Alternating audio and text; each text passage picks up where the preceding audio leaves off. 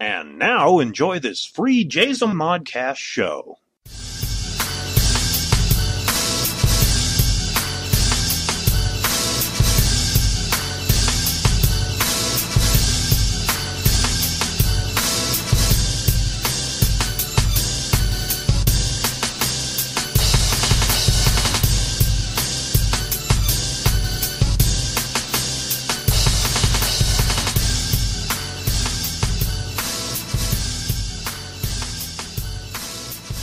Welcome to Flashback Fridays. I'm your narrator, David K. Montoya.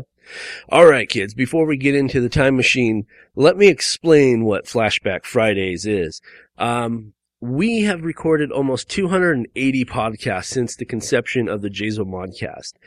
And for Fridays only, we've decided that we are going to kind of jump back and revisit those podcasts that people may have not known, uh, that were out there, or they're just new to the, the podcast and they haven't had an opportunity to listen to back episodes, or you may be a fan of a particular show and you haven't listened to the other shows, and this gives an opportunity to, for those people, rather, uh, to hear other shows that they may have not listened to before.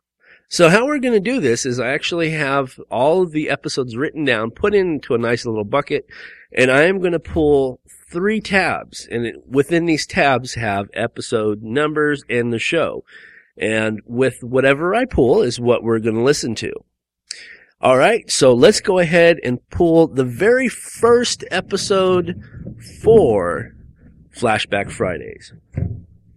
And the first episode that we are going to listen to is News, Views, and Reviews, episode 26. And that was recorded July 31st of this year. And the segment title for the program is called Just More Crap.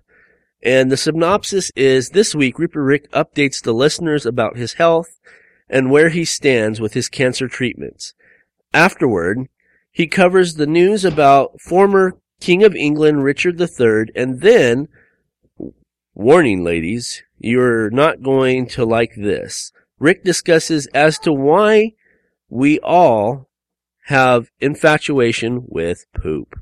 All right, sit back and relax and enjoy News, Views, and Reviews, episode 26.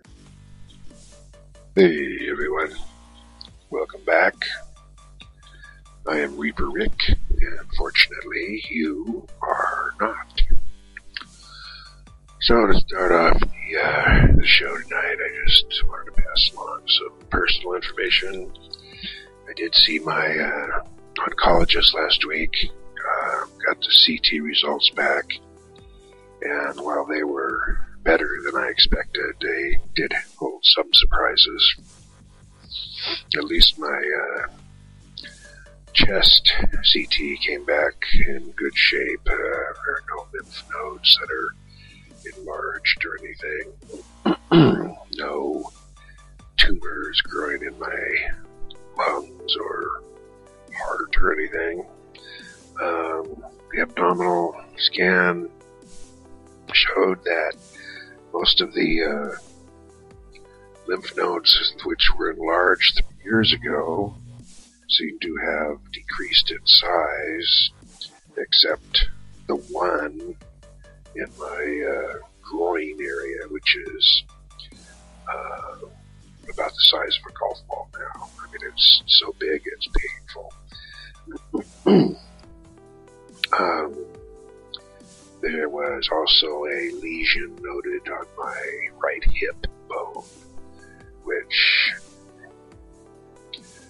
could be from the cancer or it could be from something else. I'm still waiting on the bone scan which should uh, give a definitive answer about that.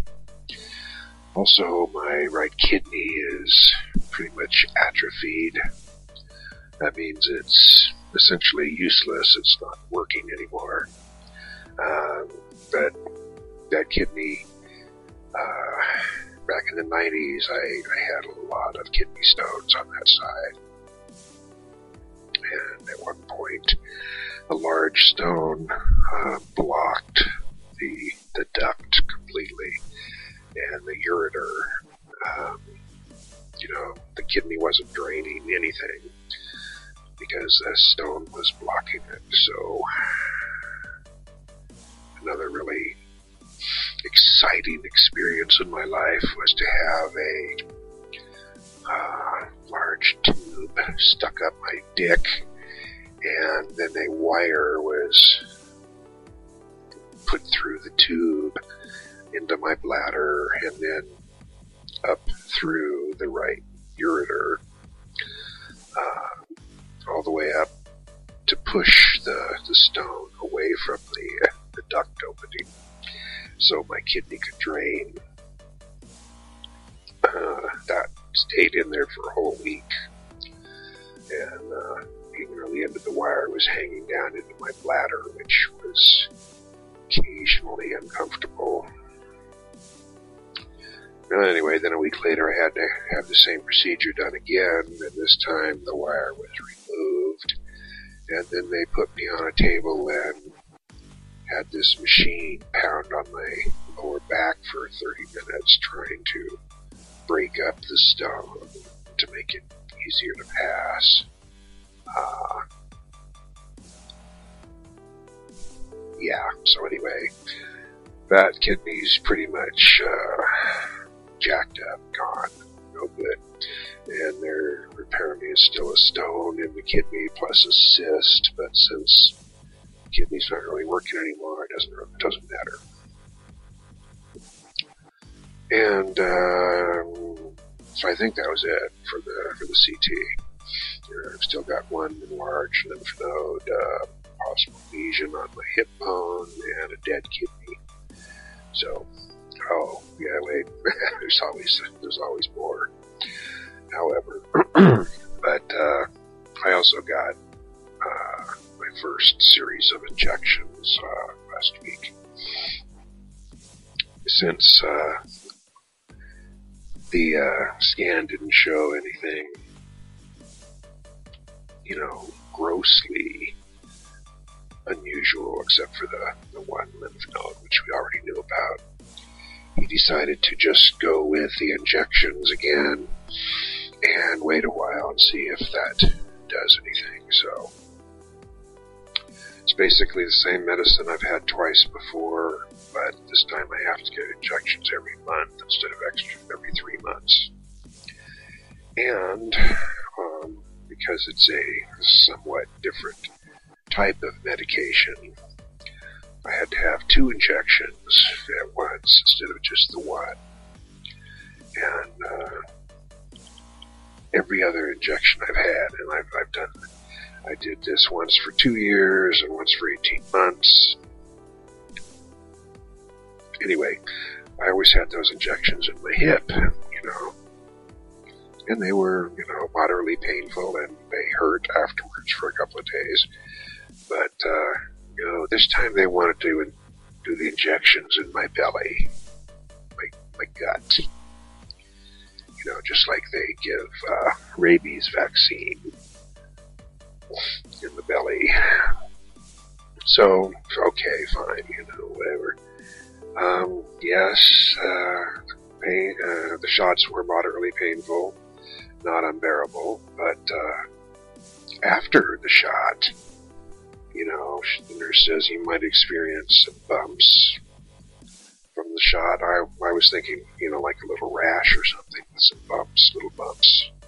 No, what she meant was that the sites are going to swell up into this huge red lump about the size of a teacup. So now I have these two red, humongous lumps on either side of my belly button. And uh, they're quite sore. I have to keep putting ice packs on them. But we'll see what happens in a month, and if they do anything good for me, then I guess it'll be worth it. Uh, okay, okay, okay, we're done with that, I think. Um, you know, I, I, I realize that when, uh, you know, you pass somebody in the, in the hallway or uh, at work or you know outside of the street or something like that, and they go, "Hey, how you doing?" Um, they don't really want to know how you're doing. You know, it's just a, a courtesy comment. Um, it's just like in the old days when people would shake hands and they say, "How do you do?" And the answer is was supposed to be just fine, thank you. How, how about you? And I'm just fine too. Well, good for you.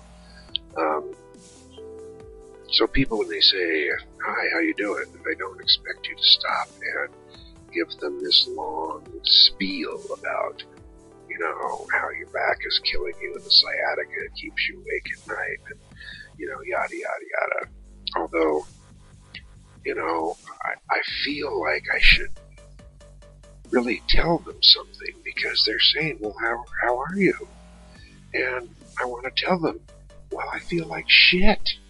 And this is why. Especially if I haven't seen them for a long time. Um, but, you know, that is, that's not, uh, it's not the polite way to handle the situation. So I think the best thing to do when you run into somebody that you know or that you have a, a passing acquaintance with is just the uh, general uh, chin lift and hey, you know, that's it. That's a statement. It's not a question. They don't. They don't have to tell you anything. They don't expect to hear anything back from you. It's just a, a chin lift and a hey. That's it. That's that's probably the safest way to, uh, you know, just pass somebody in passing. You know, en passé, as they say in French, but that's a chess term. But anyway, um, no, none of this, uh, yeah, my back has been killing me and my cancer is eating out my guts. But, hey, that's it, just a hey. So, if you ever meet me anywhere, uh, don't be surprised if I just, you know, give the old chin lift and a, and a quick hey, and that should, that should do it. That should keep almost everybody happy, I think. well, in, um, in world news, I guess the, uh, royal baby, uh, was born over a week ago now. And last reports are that it's still a boy, so the uh, royal family can uh, relax now and really start looking forward to having another uh, kingly heir to the throne. And in other news, uh, Anthony Weiner is, you know, still in the news. I don't know if anybody's really paying attention to this. It's it's so crazy. I don't know why anybody would, but it's on the news all the time. So, you know, he is an ex-congressman who had to resign his seat because he was um, sending pictures of his wiener um, via text messaging, and I think even posted it on YouTube or something, sending it to, to, to you know females that uh, apparently he was trying to impress or get to know or whatever. And then uh, last week, someone asked him, you know, because there were some texting, texting scandals that, that came out. He had been apparently having sex over the, the phone with uh, a lady and sending pictures again, some of them before he quit his congressional seat, and apparently some afterwards as well. So he was asked, you know, how many women did you have this sexting uh, affair with? And he said, well, I think it was only two or three. You know, that was it. Well, two days later, turns out that even more uh, evidence came forward or came up, no pun intended, that uh, he actually did it more than just two or three times. And when asked a little more pointedly in another interview how many times he had done it, he says, well, it wasn't 50, it was maybe 10 or 12. So, anyway, I'm sure that uh, the guy's telling us the truth. It's not like he lied or anything before. And he is, after all, running for the uh, position of mayor of New York City, which is, uh, you know, one of the most uh, corrupt cities in the country. Um, so, who knows? Maybe the voters really want somebody that uh, they know is is already corrupt because they're sure they're going to be corrupt anyway, if they say they aren't. So at least Weiner is being upfront about it and is lying about it. So they already know that he's a lying, corrupt um, sex addict. So what more do you need in the governor? I'm sorry, mayor. At least the guy's being more or less honest about it now, finally. Um, but fortunately, I'm not in New York, so I don't really care. And let's see. Oh, right. And uh, something I was going to say last week about uh, presents for the, the prince, the English prince. I forgot about it. They should have action. I mean, hell, maybe they already do. I'm not over there, so I don't know. But they should have action figures of all the, the greatest kings and queens of England you know, for kids to, to collect and play with.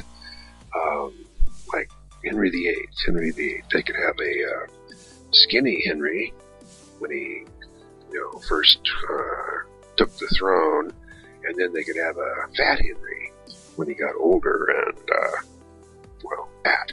Just like Elvis, you know, there's a skinny Elvis and a fat Elvis. So there was a skinny Henry and a fat Henry, and you and they could uh, make you know his his wives as action figures too, and uh, Anne Boleyn could have a detachable head her figure because she was decapitated, you know.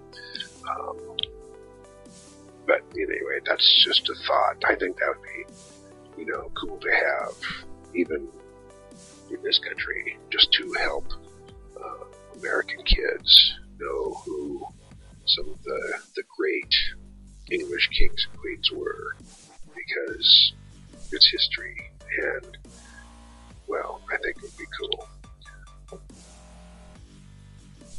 Oh crap! You know what? I completely blew off something I was supposed to uh, talk about at the beginning of the program. Uh, just forgot about it, so I'm gonna have to go back and uh, do that uh, before we go any further. Okay any of you that have listened to me for the past oh six or seven podcasts, I guess, have know that I've been trying to get uh, beer and wine piped into the homes here in Stanton, just because you know it's something I wanted to do for the people. And I've been running into you know problem after problem, and now it turns out that the the, the city says that it can't be done without a vote. They want the people to vote as to whether they want, uh, you know, beer and wine piped into their homes. So fine, okay. Let the people decide. That's that's cool. Well, the city also can't afford a special election just for for one uh, ballot initiative. So now we have to wait until the general election in November for, the, for it to be put on the ballot. Excuse me. So um, this will be the last time you hear about this until at least October. You know, when I start uh, talking about it again. But in the meantime, anyone who lives here and is wondering, yeah, it's going to go on the ballot next uh, next November. So you're just going to have to hang on until then. Okay. And uh, anyway, that was what I forgot. So, in uh, other international news, something else came to my attention today. Uh, I'm sure many of you have heard of uh, Richard III. Uh, we're talking about English kings again now. Richard III. Well, you know what I need? I need my notes. Hang on a second. Why don't I get over here and get my notes? I mean, I'm a pretty clever kid, but I can't remember every goddamn thing. okay. Richard III. Uh, he was king of England uh, for only two years, actually. 1483 until 1485. He was born in 1452. Um, and uh, Richard was originally the regent of England for a uh, young prince who was uh, next in line for the throne. But uh, a lot of people were not pleased with it. You know, they didn't like to have kids as kings because, you know, they, the kid just isn't kingly material. So somehow through friends or people in parliament or whatever, um, the prince's mother, there were two princes, um, and, you know, the firstborn was supposed to be king, but he had a brother, a younger brother. Well, anyway, their mother, their mother's marriage to the former king was declared null and void, which meant that boys were no longer in line for the throne. And, you know, shit like that happened all the time in England. Just depended on who your friends were and how high up in society they were placed. Um, so Richard, as regent, became king in 1452. That wasn't his only problem, though. For years, the War of the Roses had been going on, and different factions um, trying to get their own people, you know, the throne. Basically, it's just like uh, Republicans, Democrats here but uh, they were different houses that wanted uh, their people on the throne. So in 1485, Richard went out to do battle. Excuse me. Richard went out to do battle at Bosworth Field. And uh, turns out he died. He was killed during the battle, even though his men outnumbered the guys they were fighting. Richard was killed, and so his army dispersed. And uh, that was pretty much the end of the War of the Roses, and Richard was the last of the York family kings. Anyway, he was killed, so some of his uh, soldiers, people who were still fond of him, uh, took him off the field, and he was buried in a uh, quiet service with probably only a few soldiers and maybe a couple of monks around because they didn't want uh, their enemies to get hold of the body and you know desecrate it or whatever. So for 500 years or more, no one knew where his body was because he was just buried on the on the sly, I guess you could say. So in, uh, excuse me again, uh, he was the last English king to die in battle. Richard was, and he was the first. Or I'm sorry, he was the first English king to die on English soil since uh, Harold II died in 1066 during the Battle of Hastings when well, anyway. Um, but uh, in 2012, some archaeologists were uh, digging up the uh, old Greyfriars Church, which is now in Leicester, Leicester, Leicester County, and uh, they found a body um, many people thought that it was Richard, but they they needed several months worth of. Actually, his body was found in 2012. Did I say that? Yeah, 2012. They needed several months of uh, DNA testing and whatnot to be sure. And sure enough, in February of 2013, it was disclosed that uh, the body was uh, Richard III, King of England. So I know that uh, it's very little to most of you, but uh, if you're a history freak, um, especially like English history, then you know it was pretty cool. 500 years ago was a pretty long time, especially if you consider that the United States just celebrated its uh, 200th anniversary in, seven, in 1976, 1776. So, I mean, uh, Richard went down 300 years before that. So, anyway, that is Richard III. Oh, wait a minute. What happened? I forgot something. Oh dear, excuse me. Um, but the princes. So anyway, um, Richard became king, but he realized that if the two princes were still alive, they would always be a threat to his um, running the country, his being king. So, for protection or something, princes were taken to the uh, Tower of London for safekeeping. Problem is, they were never seen again after that. And many historians believe that Richard had them killed there in the tower to make sure that they never challenged his right to the throne. Okay, that was the other part of the story I wanted to tell you. And again, that is typical of English history, where the, the you know the, the throne is is talked about. Uh, people kill their uncles and brothers and mothers and fathers and brothers and sisters. Anybody who stood in the way. Kings killed their wives.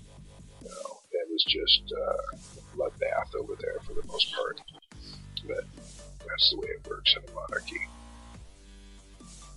Okay, good news. Um, something else that happened to me recently, and I'm only bringing this up because it pissed me off so much. Um, oh God. And this is something else I want to talk about. You know how commercials, you know, piss me off sometimes.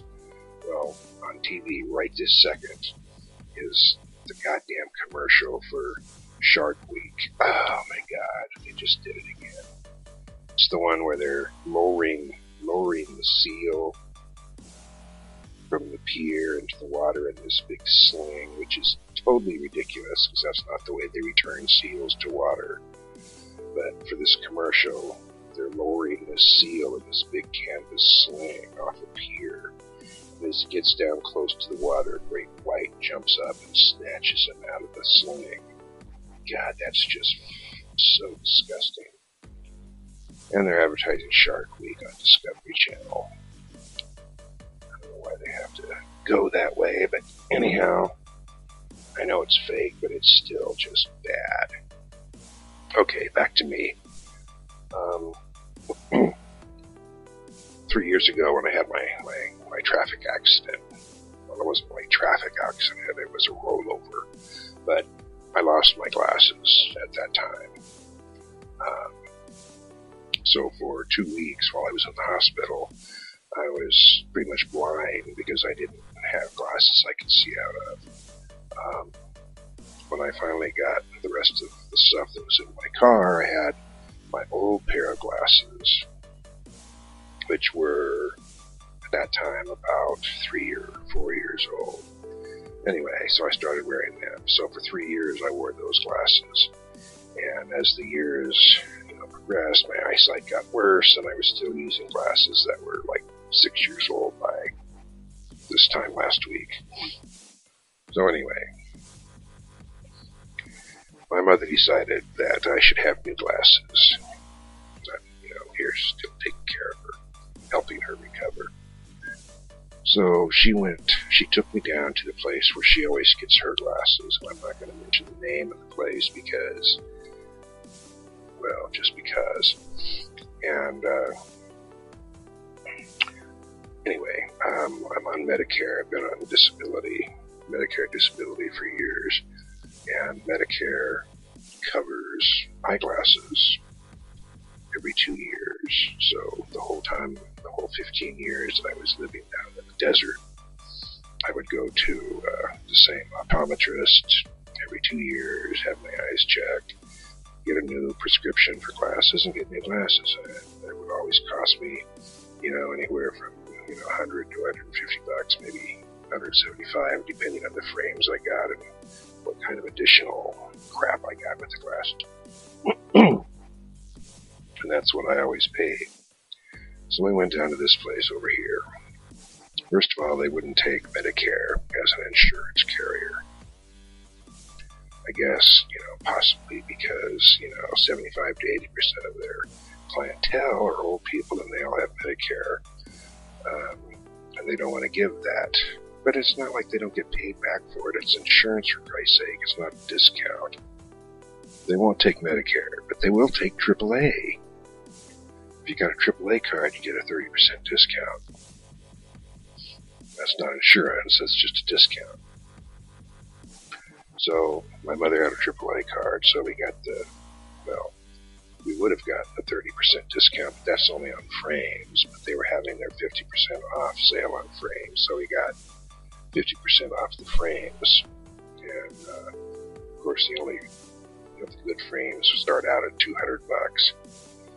You know, 200 bucks for three pieces of plastic, and one of those pieces has two holes in it. What a rip off.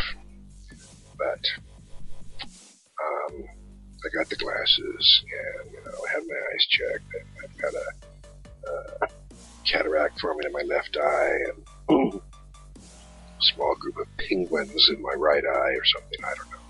But, uh, so I had the eye test. I got my, my lenses, my new prescription. Excuse me.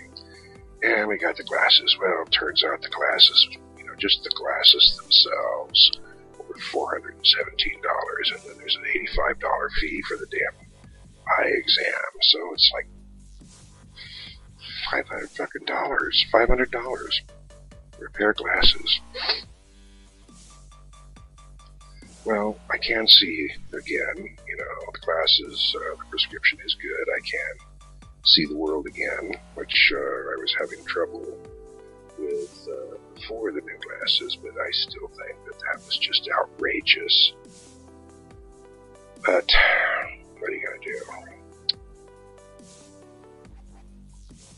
Okay, now I have to do a little bit of, uh, you know, company business. First of all, I have my own email now, reaperrick at jazelmon.com. So if any listeners have questions or comments or complaints, um, write me an email. Let me know what you think. If your emails are um, intelligent at all, might read them on the air or, you know, put your name out there. So that's Reaper Rick, all one word, all lowercase letters, at J-A-Y-Z-O-M-O-N dot com. Rick at jzamon dot com. Go ahead and uh, let me know what's going on out there. I mean, we had uh, 13,000 downloads in just two days on Stitcher Radio alone for uh, the second half of my uh, medieval combat show. So I know that uh, people are listening. Uh, and, you know, let me know what you think. Let me know what you would like to hear. Let me know what you don't like to hear. Just uh, let me know you're out there. Okay? Reaper Rick at jzamon.com. That'll get to me. Also, um, David has, has mentioned that uh, a number of people have written to him and complained about the ads on the on the shows, the podcast, and um, I know they're I know they're annoying. They annoy me too. I hate ads really, but um, what we do is not free. You know, I mean, we have to pay for equipment and uh, websites and time, and uh, you know, we're just trying to recoup a little bit of the cost that uh, it, it, takes to run this this company. We, we put out six to seven podcasts a week, so uh, if you don't want to listen to the ads, you, can spend 99 cents and get a download, a premium download that doesn't have an ad in it. Okay, so it's up to you. Um, 99 cents for no ads or free podcast with an ad in it. That, again, is up to you. Okay? now, for the rest of the show, and I hate to do this because I don't like to um, offend or you know lose any of my listeners, but the rest of the show I have to do a disclaimer here that we're going to talk about some things that are probably more interesting to men than to women. So I, I just want to let the ladies listening uh, know ahead of time that uh, they may find some of what we're going to be talking about here offensive, but I'm not doing it uh, to put anybody off. This is just something that, you know, it's a uh, subject that a lot of men are concerned with. Not too many women, though. And what I'm talking about, of course, is That's right. We're going to be talking about poop for a few minutes here. Uh, I know that uh, I've talked about South Park episodes before. Were one of the ones that just sent me into painful laughter was one where they were having contests to see who could dump the biggest poop. And uh, I know the women are just, you know, scrunching up their faces and getting ready to shut the podcast off and everything. But men out there, I can see you. You're nodding your heads up and down. Yes, you know what I'm talking about. Well, I always wondered why men had such a an affinity with their poop. Why do men find it so intriguing? Whereas women will have would rather have nothing to do with it at all. I mean, baby poop, that's one well, that's one thing, is you know, they're they're babies. But uh, my wife, for instance, wanting to look at her own poop, and she will never come in when I call her to look at one of mine, which I find, you know, dissatisfying, to say the least. But what is it about poop and the act of pooping that men find so fascinating? Well, I didn't know. So I went to, I guess, what you could call a uh, poop expert to find out. Um, what I have here is his book because I, I tried to get him on the show, but he, you know, wanted airfare from Germany, and then he wanted put up in a hotel, and then he wanted to be, you know, fed and watered and stuff while he was here, and then he wanted money for actually appearing on the show, and well, we just don't have that kind of budget, or else, you know, the entire podcast would be commercials. But anyway, I have his book here, which is uh, why men are fascinated with. Now, that's the translation. I don't know what it actually was in German, but it's written by Ludwig von, what's this, Pooper Smack. Okay. That's probably a pen name. But, again, I was wondering why men are so fascinated with their own poop. Well, according to the book, Um, in case you don't know this, uh, the prostate, the man's prostate, is right up against the rectal wall. And when uh, you poop, especially if it's a large poop, um, the poop as it passes by the uh, prostate, it will uh, massage the prostate.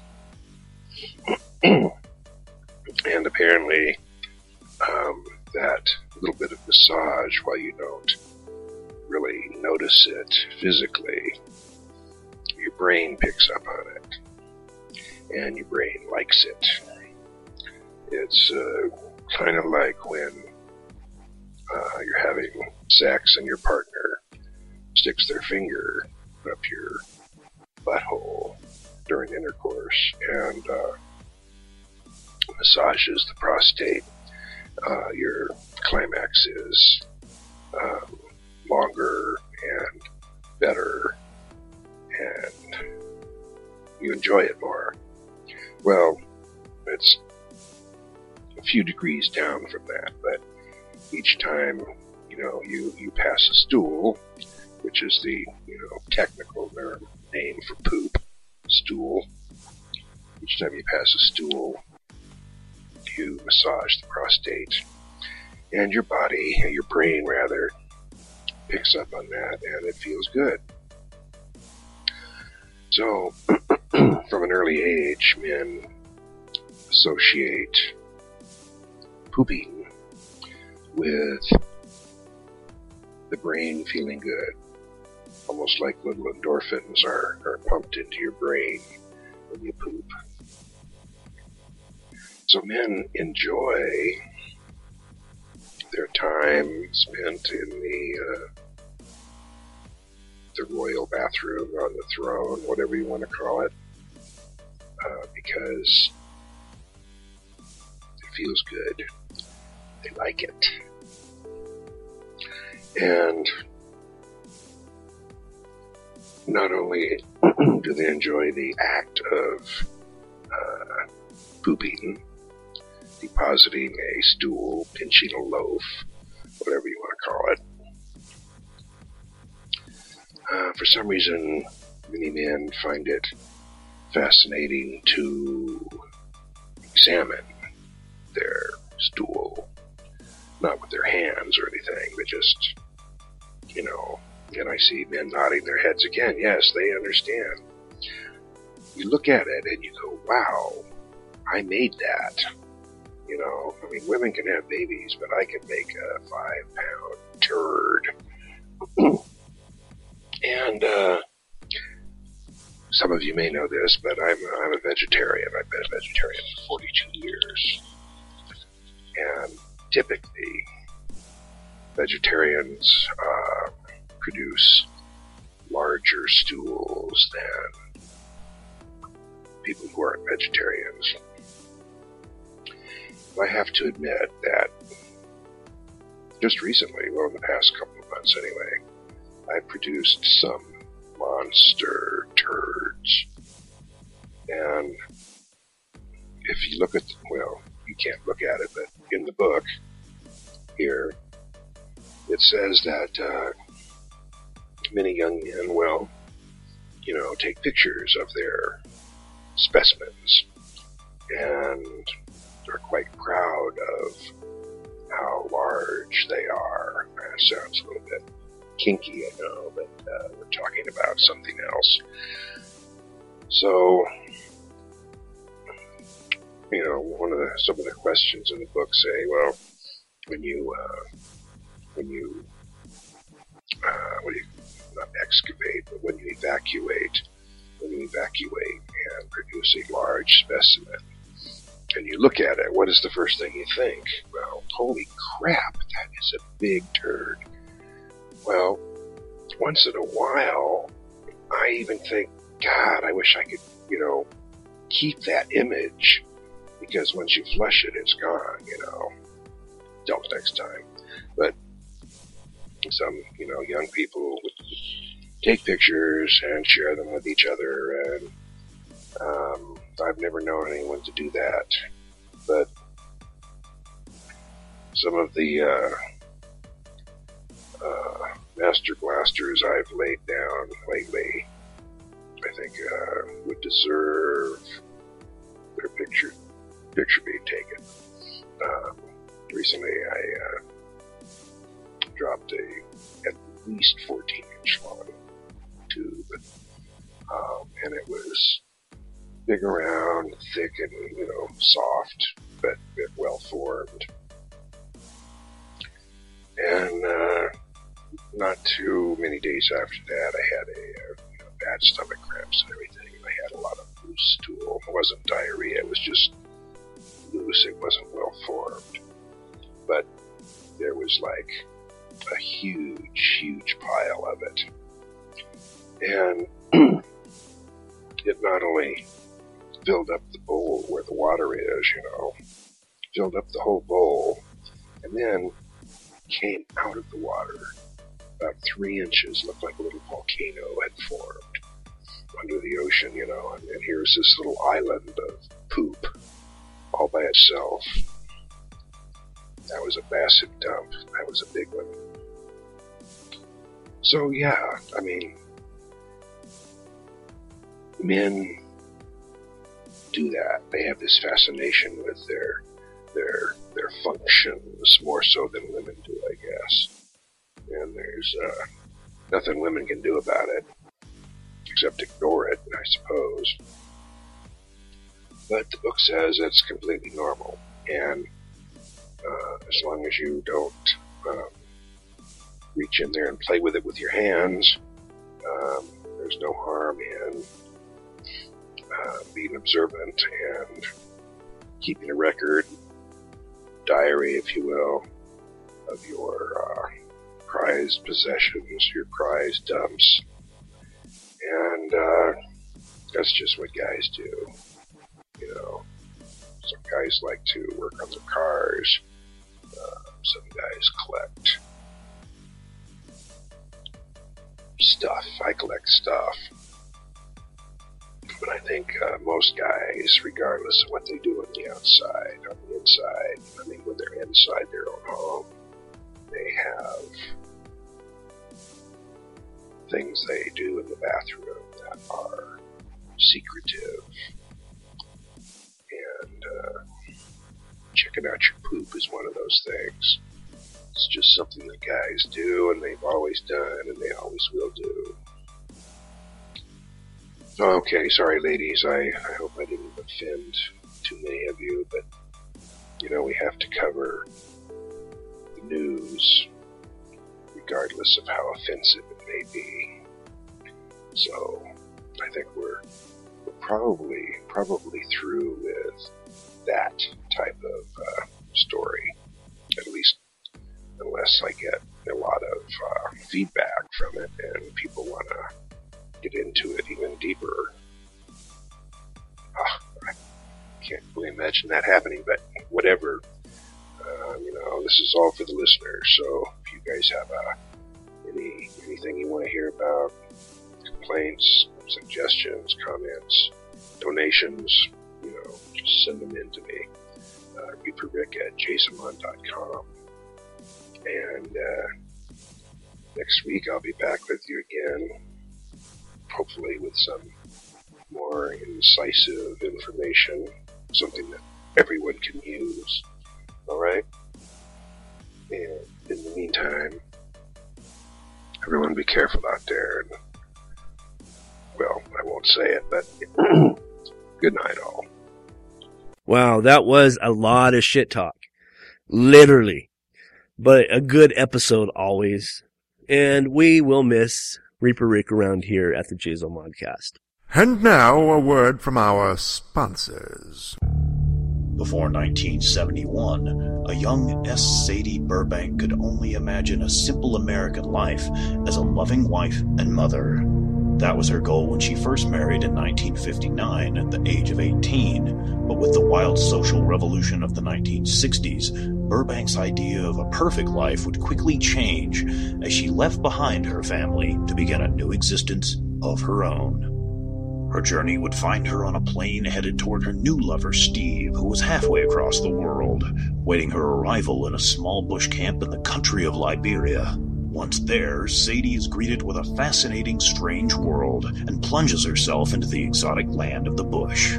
But less than six months later, Sadie would realize all was not as it seemed, and Steve was not the man she fell in love with. Burbank found herself desperately seeking escape from the camp and her lover as she raced back to Roberts Field Airport, literally running for her life. Based on an unbelievably true story by S. Sadie Burbank, Red Hills, Green Vines, and Dried Monkey Meat for Dinner is a manuscript of Burbank's adventurous and deadly experience during a time filled with sex, drugs, and murder. Now available in paperback and hardback. For more information, log into www.redhills.us.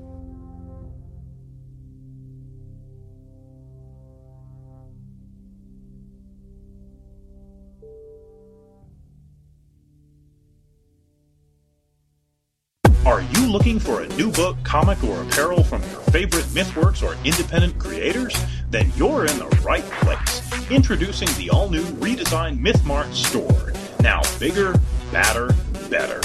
Sign up and become a member and receive 10 to 50% off on selected items. Get the all new Terry D. Shearer's Bloody Hell t shirt, or non members can pick up one of our ebooks for only $4.95. Or go into the past and relive the 90s with MythWorks Comics Classics for $3.99. The new MythMart.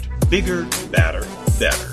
Visit MythMart at www.mythworks.com slash MythMart or find us on Facebook for extra savings.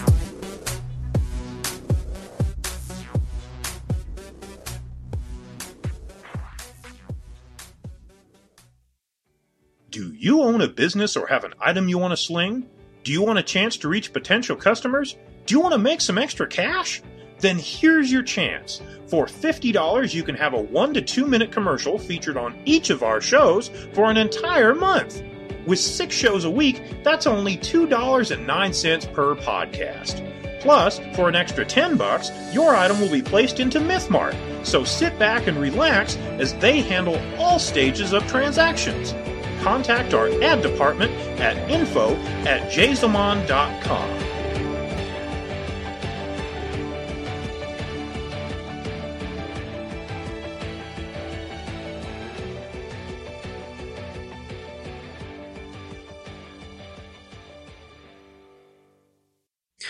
Okay, kids, moving right along. We're going to dive right back into our bucket and we're going to find out what episode do we have next in our little grab bag anenza.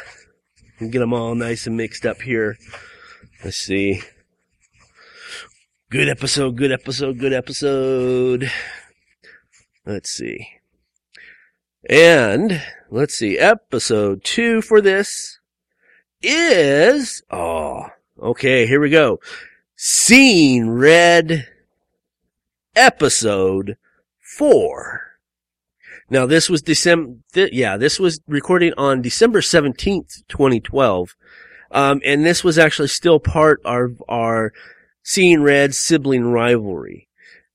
And let's see, the synopsis for this one is Dave, which is yours truly, Rebecca and Aaron take a break from production to give us the late night edition of Seeing Red Sibling Rivalry. The trio covers everything in the world of video games, tech, and much more. Alright, that sounds fun. Let's find out because it's been a while. I don't really remember a whole lot about this episode. So let's all sit back, relax, and enjoy Seeing Red Sibling Rivalry number four, Late Night. Here only on Friday Flashback. Welcome to a late night edition to Sibling Rivalry. I'm David K. Montoya. I'm Rebecca C. Lofgren. And I'm Aaron Ellis. Well, folks, it's currently 3:38 in the morning, and We are in the MythWorks main HQ. We are currently working on a few projects, one in particular that is getting ready to be released early next year. Uh, that's why we're up so late. And since we've got a little bit of downtime before we have to start production up again, uh, we decided to do a special late night, Night edition podcast. podcast. So, what have you guys been up to this week? I haven't seen you all week. I haven't talked to you. I've just been sick, basically. I'm getting sick. I feel it. She's contracting me over here. Fortunately for me, folks, I'm feeling pretty good. Um, the other only than- one. other than being up, you know, since early yesterday morning, I'm feeling pretty good. I uh, got a lot of things going on with the Jazel Modcast as well as Jazel Mon. I'm going to go ahead and plug the end right now. So on 1210, which will actually be episode three, that was the episode last episode when I forgot where I was at. Um, we are going to be coming out with the end on a weekly basis for the next 16 weeks. Every Sunday, we're going to put out a brand new story available for PDF and Kindle download completely free.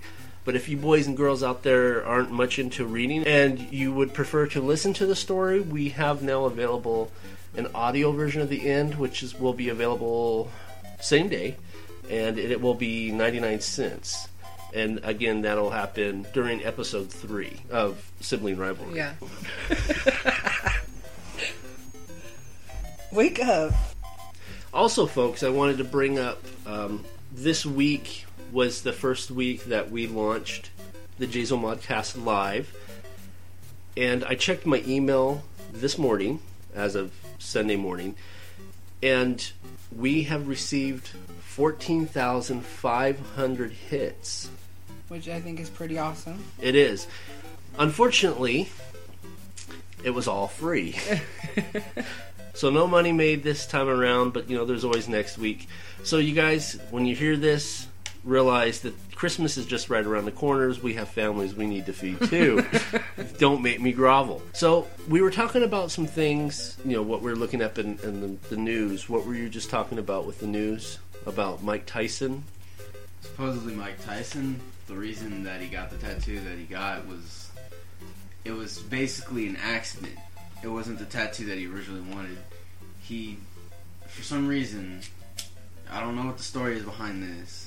I I, I need to look more deep in depth to the story, but he wanted to get hearts tattooed on his face instead of the tribal tattoo he has tattooed on his face. How did he get that mistaken to? I don't know. It's weird. Was he drunk? No, he he wanted it. The the, the dude that was gonna take the, or do the tattoo on him said he wouldn't do that. I wouldn't He either. wouldn't do hearts on No, him. He said he Oh. wouldn't do hearts on his face at all. That's He see, funny. he said he'd give him a week and he'd come up with something new that he would like. And the first thing they showed him was the first thing that he wanted, and that's how I got the tattoo. I, I think number one, I'm not a big advocate on facial tattoos, Me either. I don't. I don't like them. um, especially the the ladies with the stars that like outline their. I, I just Yeah. I, I, it's not my thing. You know, people out there may have them, just not my thing.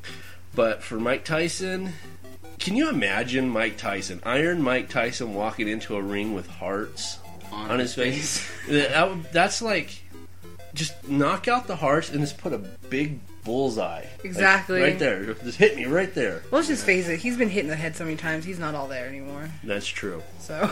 We talk to me, yeast. Yes. uh, let's see. What else were we talking about in the news? the Brad Pitt movie. I guess from what is being said, Brad Pitt. He said that he didn't want to do the what's the movie called? Uh, killing him softly. Killing me, so- killing them softly. Yeah, Mm-hmm. killing them softly. He said that he didn't want to do that movie because it was his worst ever grossing movie that he's done so far. I think that's just, he's just saying that because it's the worst movie he's done so Yeah. far. So it's kind of covering his butt. Yeah, like I didn't really want to do this movie. Well, he didn't have to do it. He's got plenty of money, you know. Yeah, And and how much did it make? it only made seven million at the box office. I would be happy with one. Right? I would be happy with one half. Yeah. But you know, the other thing you have to think of like how all the people they had to pay to make because when that's that's their gross m- money that they've made. They had to pay Brad Pitt to make the movie. They had to pay all the stars. They probably didn't make anything. Right. They might actually have lost something. Yeah. Yeah. They had to have They did. Because Brad Pitt's one of the, like a top star. He probably makes he probably charges a lot to do movies. He probably charges half of that. Yeah, if not more. Yeah, that, that wouldn't surprise me none. Uh, let's see what's going on in my world. Uh, just working on the book. You know the World of Myth. um, the the last issue of the World of Myth is supposed to come out this month, Yeah. and then sometime next year we are going into actual magazine print form. So that's that's taking a lot of my time. Um, at this point, I'm just waiting for Sarah Basor, aka Sarah St. John, to send me in, you know, the story so I can start Yeah. putting up the website. Yeah. And Terry Shear, unfortunately, I, I'm very sad to say, has given me notice that after almost 10 years of loyalty, hard work, um, he's calling it a career and he's going to retire from MythWorks. He will be missed. Terry, I know you listen to these, and this sincerely comes from the bottom of my heart. I want to thank you for everything. I want to thank you for what you've taught me. Um, I, I want to thank you for your friendship. And things will not ever be the same with without you. And I, I just I can't really say what I feel Yeah. because the man was the guiding force. Now I know he's gone on and he's written, you know, he's he said, well, Dave's the one that comes up with the ideas, but without Terry, without the editing, we wouldn't have produced No, never. the quality of stuff that we've done. Mm-hmm. So we love you and we wish you the best of luck. I know we'll still see you around once in a while. We'll, we'll talk with you. But Terry D. Shears is going to be gone after January 1st. Yep. It's kind of hard to believe. Um, he will be doing a final issue of Erotica, which that did make me happy. Yeah. Um, he's going to do the special Yule version of Erotica, and then he's he's calling it you know quits. And then, as much like as the World of Myth, Erotica is going to be going into a print form as well. Yeah. So there's a lot of things happening during this time. Um, you can go to neither the World of Myth because it'll probably be up by the time this comes out. The World of Myth and Erotica. There's going to be a special state of the company address which I wrote, explaining what we're going to do as a company coming next year. Yeah. Um, one of the big things for me is I'm still seeking a replacement for myself as the CEO. And I, I know a lot of I've I've gotten a lot of not so kind feedback from people Yeah. just because I've I've been there. I've I've been behind MythWorks for so long. But honestly, folks, I think it's just at the point now where it's time to give someone someone with some new ideas A chance. Yeah. a chance.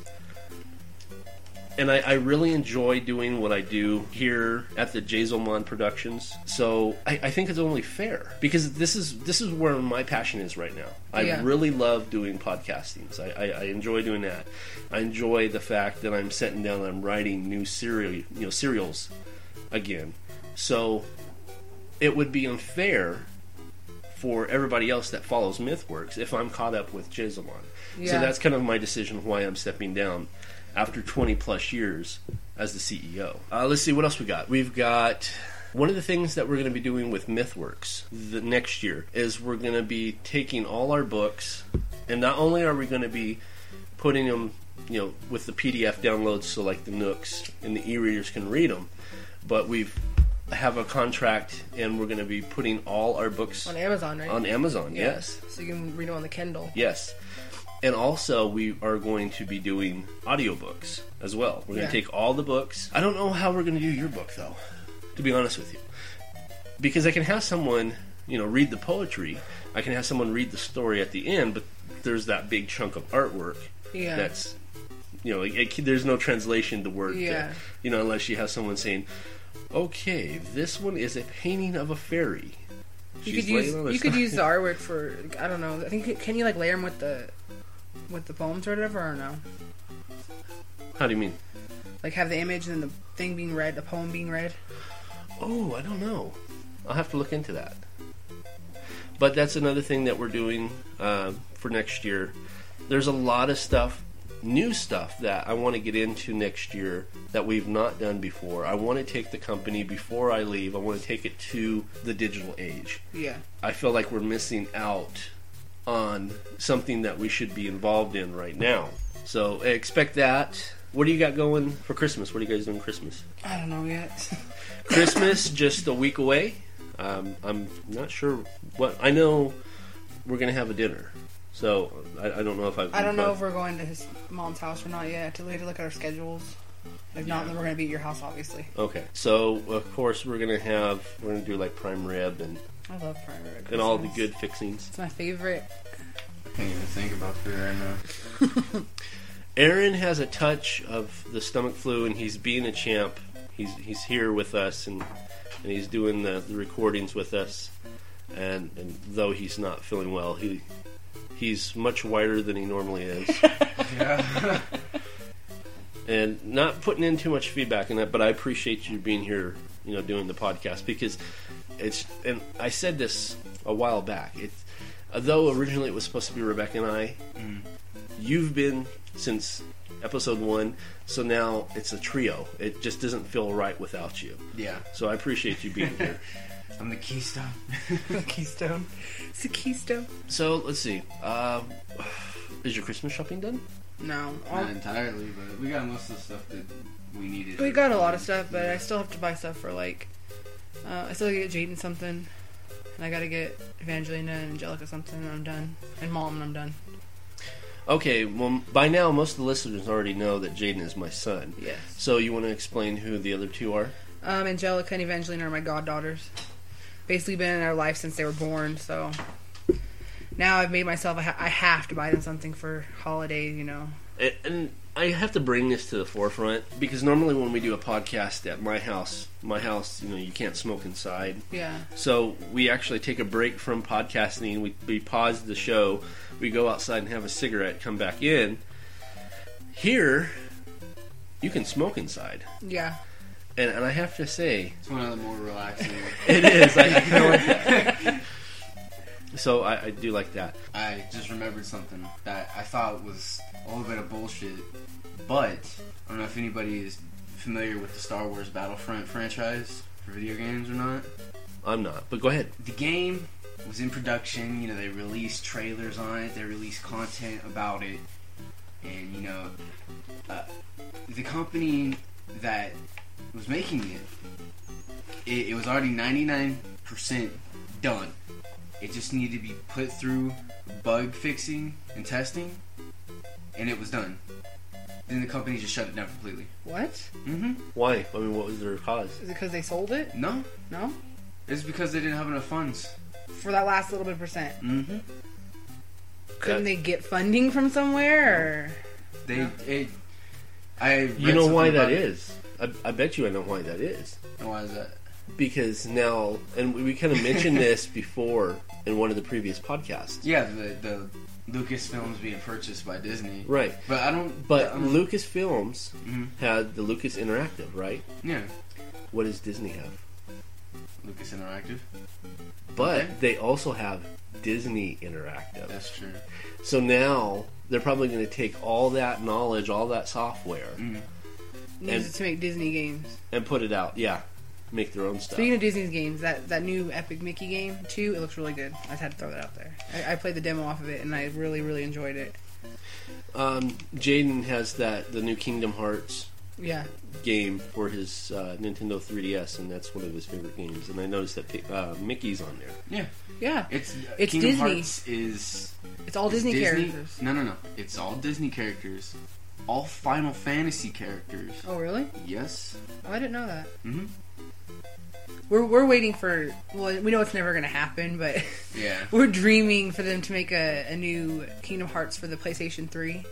But they Or a they remake, yeah. or even like a HD remake because now they're taking a lot of PS2 games and they're HD remaking them for the PlayStation 3. Like Final Fantasy X, they're gonna they're doing a remake of that, but Mm-hmm. we're hoping for Kingdom Hearts, but we don't think it's ever gonna happen. Now, what's and because I know you two are very big gamers, yeah, what is the rumor that I I've heard quite a few times, and in fact, this actually first started with Jaden, my son, that there's a going to be a PS4. Yes, there's Yeah. gonna be a PS4. I was looking into it on the computer, and uh, And instead of DVDs, they're doing high def, right? They're doing Blu-ray. mm-mm, No, they're not even doing. Well, they're gonna be doing Blu-ray, but it's not gonna be the same Blu-ray compatible. PS3 already does Blu-rays. Yeah, Oh, They're does it? all they're all Blu-ray games. yeah, But that's gonna be uh it's gonna be something else, isn't it? yeah. It's gonna be something completely different. It's gonna. It's, It's gonna be a Blu-ray probably, but it's gonna be a Blu-ray that's not compatible with the PlayStation 3 yeah. games. It's gonna probably be like a ultraviolet or something like that. like a higher Yeah. resolution. Because right now it's gonna uh, the PlayStation 4 is gonna have the resolutions for 1440p and IMAX. Wow. Yeah, Wow. And it's gonna have the. I don't know if anybody's familiar with the Wii U design where the, you have the controller in your And hand. it has a screen in the middle. That Yes, Jaden wants one. They're gonna do that for the PlayStation 4. really. Yeah. Yep. The, it's funny because I remember like three years ago I was looking at something, and it was no I was watching something that G4, Mm-hmm. and there, it was called originally it was called the Wii Re- Revolution, Revolution. Yeah. the new Wii, Uh-huh. Wii U. And the remote control design that they had originally is completely different than the remote control sign. You know how it's like a circular, like oval remote they have now for it. Yeah. Right. Originally, it was just like a reg. It almost looked like an Xbox controller, Yeah. like an Xbox controller With a screen. with a, a small screen. yeah. Not Like not this screen is huge on the new Wii U. It was a small screen. Oh, really? Yeah, that's what, that's what they were going to do originally. So they really had to turn up their game. Yeah, I I think the Wii U like it's cool, but I don't think it's worth the money right now. I mean, I like the idea because it's basically the same as a Wii. Right. It has plays all the games. I mean, they have their special games for it because they go on that little screen. But you can play regular Wii games on it. It's basically a, a Wii that is on crack, kind of. You know, like it, Souped up. I like the fact that the controller you can turn off your TV Mm. or you can turn it to cable, and you can still sit there and play the game on that controller So it's almost like a, a DS. and a, in And a a- Wii mix, basically. But you have to have your you have to have the actual system in order to play on the remote. Right. It's it's cool. I like it, but right now, I mean, I'm gonna buy one eventually. But right now, I don't think it's worth the money. It's too similar to a Wii, and That's that's how I feel about the PlayStation 4. They're gonna they're gonna release it for about 400 to 500 dollars. Ooh. they always do that. But here's the thing: it comes standard with 320 gigabyte hard drive. Which is good Yeah, because when the PlayStation 3 first came out, it was an 80 gig, and It was I an bought 80 mine gig. for 500 dollars when Yeah. it first came out. his is huge. You see mine? Mine is a slim. Uh huh. I bought mine last Christmas, and mine has 320, yeah, 320 gigabytes. I paid $400 for mine, but it was like a special edition, and it came with a video game or whatever. It has way much more hard drive space than his, and it's a lot smaller than his. And his, he bought his when it first came out, and it only had 80 gigs for $500. That's crazy. That is crazy. yeah. What year was that? Uh, let's see, 2007 is when they released. I got mine in 2008, uh, which is when it was still new. Right. So, uh, mine came with one game, but it, it was no addition. It was a free game that came with it. And at the time, it was more Mo- MotorStorm. I don't know if anybody's familiar with that. It's like a, it's like if you took ATV and like you know, uh, what's that game? MX. You know, where you got the dirt Motocross. bikes. Uh-huh. Yeah, but it's it's got all it's got like motorcycles, I think I played that game before. trucks, rally cars. It's cool. And you race them and stuff, and you can blow stuff up with it. It's pretty fun. I like that the original PlayStation 3, you could play PlayStation 2 games. They took that out, of course. Yeah. Really? Yeah, of course, of course they took it out. They that's what I like about the Nintendo Nintendo franchise. The Wii lets you play the GameCube games and the Wii games. Not even that. Look at the DS. Okay. The Not DS to- you can play you can play the Game Boy Advance games and the DS games and the DS 3D ga- 3D games. Or 3D 3 Right. 3D games. I can't say it though. 3DS. 3DS. There we go. because Jaden, like I said, Jaden has the 3DS, Mm-hmm. um, and he can play. He actually has an old Game Boy Advance game. It's Yeah. like Super Mario Kart or something. yeah. That he's he's played. He can pop out the front and Yeah, put it in. when I had my um, my DS, I had like the old Yoshi and the Pokemon, all that. You can play them in there just fine. The three the Game Boy Advance games Mm-hmm. and the 3DS lets you play the Game Boy Advance games. Let you play the D- regular DS games and the 3DS games. I Lets like you- that about the Nintendo franchise though, that they let you carry games It's, over. it's completely backwards compatible in the way they make the, the designs for the systems. But the PlayStation they're like, no, we're gonna let you do it for the first time, but then you know what? We're gonna lose money, so no, we're not gonna let you do that anymore. Basically, what they did. Yeah, Right. that's why they're remaking them on PlayStation Store. Yeah, and they're they're, re- re-releasing yeah. it at GameStop so people can go back and buy the games. for your PlayStation. Well, you can even buy PlayStation 2s again now. Mm-hmm. Well, it, you guys talking that make me think. I seen it. When did I see this? It was a Facebook post, Mhm. and it showed the old Nintendo, and it said the reason why, you know, the they haven't put the old Nintendo um, games onto the new Wii system Yeah, is because they didn't want people my age to like start being unemployed and just become video game addicts. Yeah. I have a, a when I first bought my GameCube, I got the. It came with a disc and it has four of the old Legend of Zelda games. It has the original, the second one, and then it has two that were on the um the Nintendo 64. really? Yeah, I saw it somewhere, and I was like, I love it. I was like so excited about it. It- The but the ones for the regular Nintendo are super hard. I'm like, oh my god, I keep dying. Like, why is this so hard? It's just know, little when you're- pixels. When you're a kid, man, them things are so easy and fun. It's they- weird though. Like, the, it's it's harder to play the old games than it is to play the new games. Yep. Well, uh, what was it? Kirby's 25th anniversary came Mm-hmm. out, and one of the games that you can play on there was the original Kirby game on the original Game Boy. Yeah, So on the screen you have it's you know unless you have a, a you know a box TV you know Yeah. tube set, but we have you know widescreen TVs in our house. yeah, So on each side of the widescreen is completely black, and in the middle he's a little boss. is, is a little box, and it's still black and green. That's funny. I played that thing for at least three hours. Jaden was so irritated, and he was like, "Dad, get off it! I want to play it." I'm like, "No, just a couple more." You know. And you're thinking Game Boy. Yeah, You know, what can they do to make the game hard? It was just Game Boy. It was Yeah. very simple. That game was hard, yeah. Those older games are hard. and that's why I kept playing it because I couldn't beat a certain level. Yeah. And like, I know I can beat this level. I've done it. You know, I did it like twenty something years ago. I know I can do it now. But yeah, he finally kicked me off. Speaking of 20 years, did you guys know that PlayStation is over 20 years old now? Really? Mm-hmm. PlayStation One came out Uh, 1990, eight, 1980. 80, That would have made it 30. 32 years. 30 No, yeah, you're right. It's 1992. Yeah. Original PlayStation. I had the. cra- I remember playing the, the original PlayStation, and I was not impressed. I I was like, I like Sega better. yeah, I, I played, um, and I don't know why I remember this game. Maybe it was the very first game that I played on Yeah. PlayStation. It was Spyro the Dragon. Spyro the Dragon was one of my favorites. That's one of the first games I played on too, and then J- Jak and Daxter. Is that what it's called? Jak and Daxter. Yeah. Jack Yeah. and Dex, isn't it?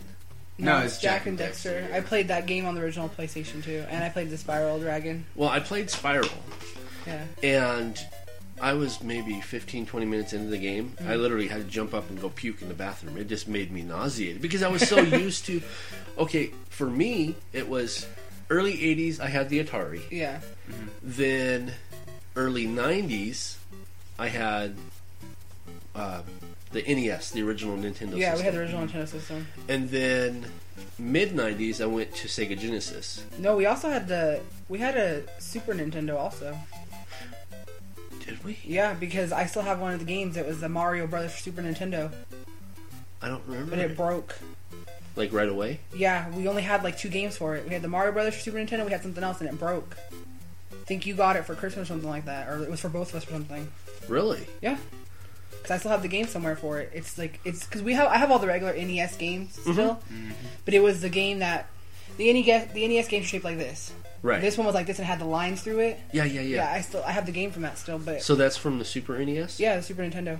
Wow. Yeah, So okay, so let's we'll throw the Super Nintendo in the mix, Yeah, and then we got the Sega Genesis. yeah, From the Sega Genesis, I played one of our cousins, you know, uh, first PlayStation. yeah. So going from what was Sega Genesis? It was only what 32 bit, Yeah. or was it was it at that point 64 bit? It was 32. It was 32 bit. Yeah. Because then this Nintendo 64 that came out was 64 bit. yeah, Right, right. Nintendo 64. yeah. So okay, so it was 32 bit, and then how many bits was the first PS PS1? Um, I can't tell you. Well, it was a lot more It was Yeah, it was- different. yeah. yeah. because for one, you I remember what made me nauseated was I could literally do a whole 360.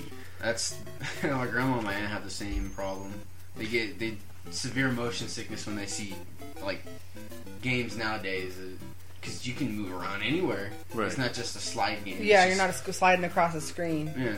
And see, that's what I was used to. And I think that's why I'm not that big of a game player now. Yeah. Well, maybe not so much because I I've played you know the Wii's games, uh, you know, and you have full 360 motion, and and then it made me sick. So maybe it was just the transition of moving from uh, what did you guys call it?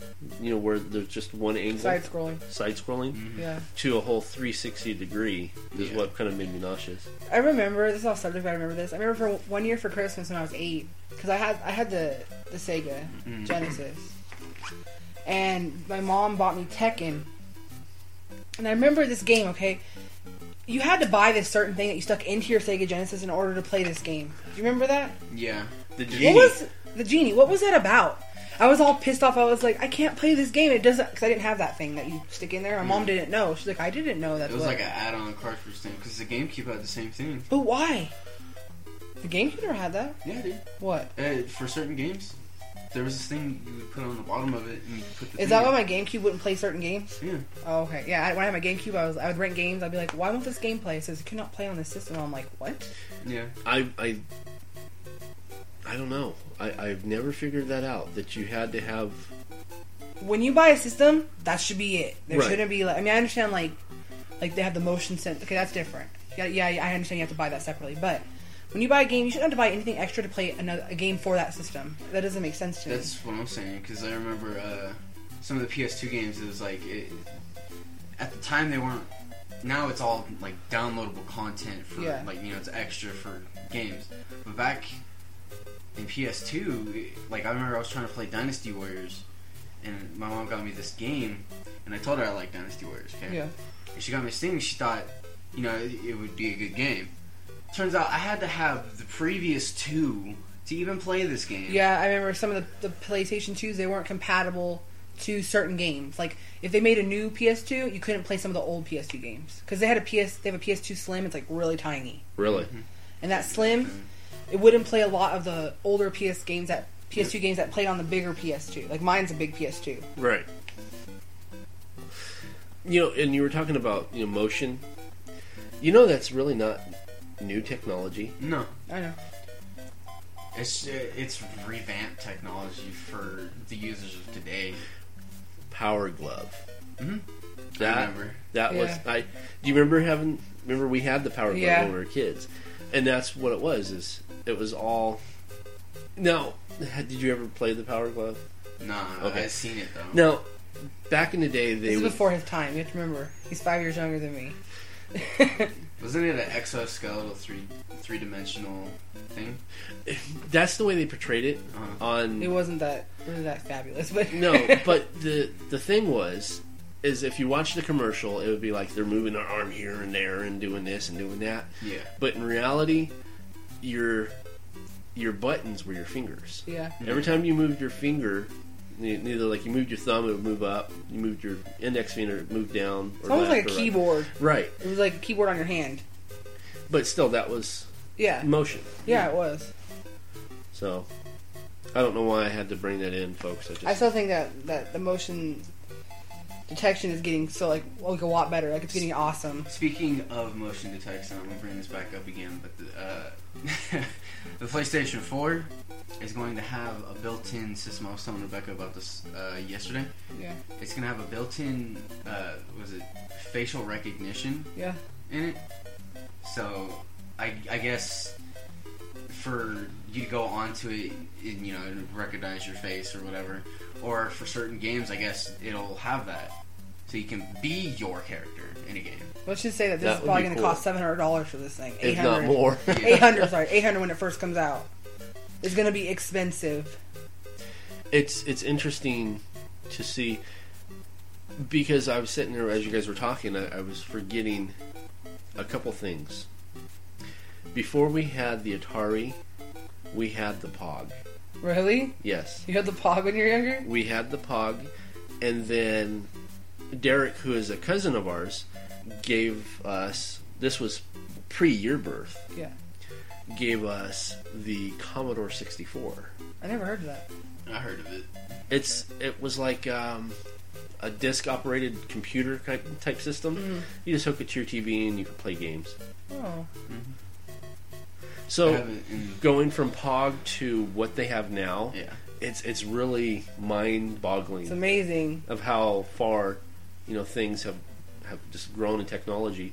I mean, think about 30 years ago. I, I know you weren't here 30 Yeah. years ago, but I'm just saying, if we were here 30 years ago, we could not be doing this right now. Nope. Mm-mm. We wouldn't. It be wouldn't to do anything. exist. Yeah. Or if we really wanted to, you know, the the new iPhones, I guess, have this high definition camera Yeah. that people are actually going out. I've seen this um, on I think it was Yahoo or MSN News or something. You know, they're actually shooting movies. They might be crappy movies, but the film quality's good. Yeah. You can't do that. You know, well, you can do it today, but I mean, you couldn't do it 30 years ago. So technology is just really blooming. This has that same camera in You it. can get a uh, what was it? Isn't this the same camera as the iPhone? Yeah. You can get a um. Hold on just for a second. Um, what Rebecca's pointing at is she just purchased a brand new iPod, right? Yeah, iPod Touch fourth gen. So it's got that high It has def. a has a front and a rear camera on it. And I think the rear camera is a high definition camera. That just that blows my mind. Okay, I'm sorry. Go ahead, Aaron. Uh, you can actually purchase lenses for your phone. Really? How do you put them on? It's uh, it's I guess Like a slide over kind of thing. yeah. It, you put it over it and you hold it like like that, and you have your phone or whatever, and I guess it's plugged into your phone somehow. Oh, that's cool. But you can get a professional grade lens for your camera for your iPod. Well, see, I'm I'm feeling very left out on the Apple technology because you know both of you guys got Apple products. yeah. Sadie's got that brand new Apple laptop. I want an Apple laptop so I love I love Apple. Like most people are like really anti-Apple, Yeah. but their laptops. If once you have an Apple laptop, it's amazing. Did you know that that laptop had Bose speakers?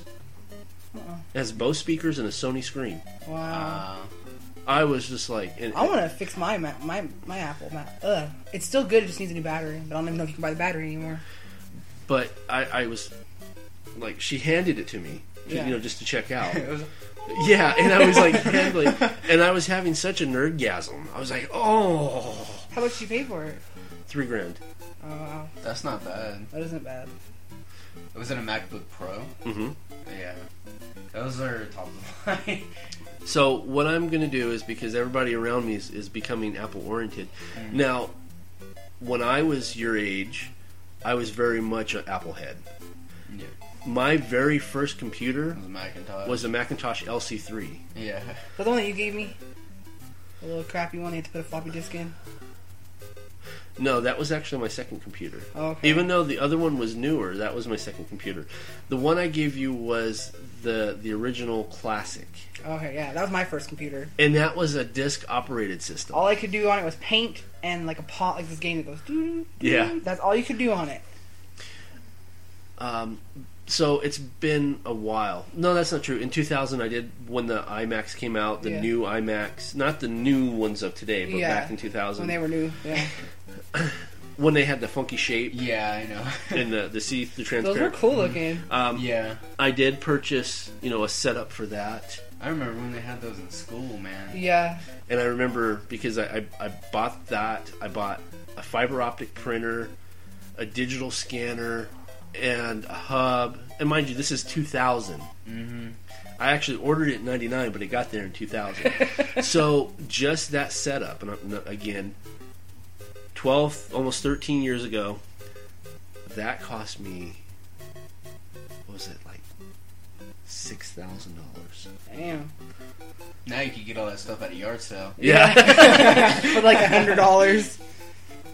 So I'm kind of dragging this out, and I don't mean to. Um, I'm planning on my next upgrade to phones. Yeah. I plan on getting a new iPhone. Though I wouldn't though, say get an iPhone. I wouldn't say either because my phone is the best phone there is right now. What And phone that's do you not have? just that's not just being one sided. This is Yeah, this is statistically. Statistically, my phone, Yeah. the Galaxy 3 from Samsung Uh huh. is the best phone there is right now. You can look on the internet everywhere. It's the best phone. It's the most versatile phone. It's way better than an iPhone. The iPhone is basically if if you want all the stuff that you want to purchase. I say an iPhone is a rich person's phone yeah. because it's a really good phone. It is, Mhm. But you have to pay for everything for your iPhone. Nothing's free. Nothing's free. As to where like an Android With- app yes, is free. Android has tons of free apps, and my phone, my you, my phone is like the, it says it's the most versatile phone there is right now. And see, my thing is, is I made the mistake, and I, I do say it was a mistake when the the Droid, the Motorola Droid came out before Yeah. any other Android phones. Motorola Droid came out. I spent eight hundred dollars To buy that phone, to buy that phone, yeah, and what? It only lasts. It didn't even last a full year, did it? no, Uh, those it didn't. It's because that was the beginning stages. Yeah. I mean, now Droids come a lot farther because the Apple technology is a lot older than the Droid technology. Now the droids are just they're out. the they're, whole screen is it's like a tablet almost. They're, I think that Droid is outdoing Apple now, like for phones. Yeah.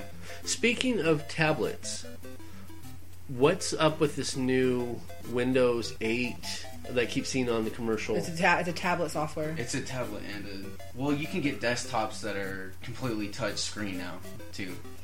Well, because I, I'm seeing on the commercial, you know, that they're they're hooking up keyboards to their tablets and whatnot. Yeah, it's because the Windows 8 is a, is a it's a touchscreen tablet. It's like the operating system. So is that going to be the next evolution of computers? Yep. Is Yeah. the tablets with keyboards? They also have a what was it? Laser keyboards. Yeah, What's that? you, it's like a little laser. you set it uh, out and yeah. it projects the it projects all the keys and you just touch them. Oh, like Iron Man. Yeah, Yep. Those are real. Yep. yeah, Really? yes, You can get them on that site that I was telling you about. Uh, it's called thisiswhyimbroke.com. yeah. Say it again, Yeah. so the, the This people is can hear why it. I'm broke.com. Mhm. Yeah. I like that. It has that website is awesome. If you're a nerd, if you like anything nerdy or like, like electronic wise, you love that website. hmm I personally have to get updated. Well, I have a new laptop. You know, we're we're running off of your your what is this? Sony Vio Sony Sony Vaio gaming laptop. It's, it's my baby. because because again, you know, we're here yeah. and normally we're at my house recording, so um, we're using a different laptop this time around. But I have a, a brand new Toshiba satellite. I do I like Toshibas, I do, um, but I need a tablet yeah. just because You need to be I'm mobile. I'm always going and doing something. Yeah. That's just me. My my problem is like okay, like I have a tablet, I have an iPod Touch. You have a tablet? yes, I've had it for a long time. It's a it's a little small, crappy. It's not. Cr- I mean, it, it, it does. It goes on the internet. You can get apps on it. It does. Yeah. It does what it needs to do. It's nothing special. Yeah. It's a cheap one. Is But- it like a tablet slash e-reader kind of thing? No, it's a tablet. Oh. It's a full functional tablet, but the whole thing is like to me like I have all these electronics, but it's like I feel, I find they all do the same thing. it's like Yeah, it's like, why do you want to get something? I mean, depending on what it does, precisely. Like, say iPods, you're on the go. iPods are main. They were meant for music. for music. I Right. use mine for music. I mean, Yeah. to me, my iPod does the same thing my phone does. I still have my iPod Mini. Yeah, It's uh, still we out have- in the garage. we have four iPods. We're I have an iP. We have we both have, I have an iPod Touch fourth gen. He's iPod Touch third gen. Cracked. I have an iPod Nano third gen. And then we have the iPod Nano second gen. Is that a second gen iPod Nano? well, the one I'm talking about had the It The was black the and- fat one. Huh? yeah, it was a black and white, and you couldn't play movies on it. It was just Yeah. for music. Yeah. Yeah. God, the old i the old ass iPods, the huge ones. They're like that thick. Chris had one of those. Oh, Like God. green. It was like, it's like, what is this thing? Yeah, it's like, like a, a cell phone. You're Yeah. but I don't know. Like I want a, I want an I- iPad. Like I don't care if it costs you the apps. I want an iPad because those things look just amazing to me. One of the things that I want, like an iPad or, or, you know a, a tablet, Mm-hmm. is because, for example, I'm trying to get our shows out to everybody Yeah. on midnight, Yeah. and say I'm working at the hospital on midnight. Yeah. I can't pull out my phone and do the HTML No. off my phone. I just I can't. Tablet, you can though. It's bigger. Right. I just I love an iPad thing- so bad. They're so big and awesome. I've I've heard Well, I haven't heard because I haven't heard anything, but I've seen on the internet that the best running tablet right now is called the Nexus Seven. I believe. Yeah, I've That- seen that. It's a big. It's pretty big, isn't it? Yeah, And who makes that? I think it's uh, Android Yeah. or something like that. It's it's an Android software. I know that. No, doesn't Google own Android or No. Android- Android's its own company. really? Mhm. Interesting. It makes its own software. That's why you see like uh, V Smiles and stuff like that now that have Android technology. Yeah. Mhm.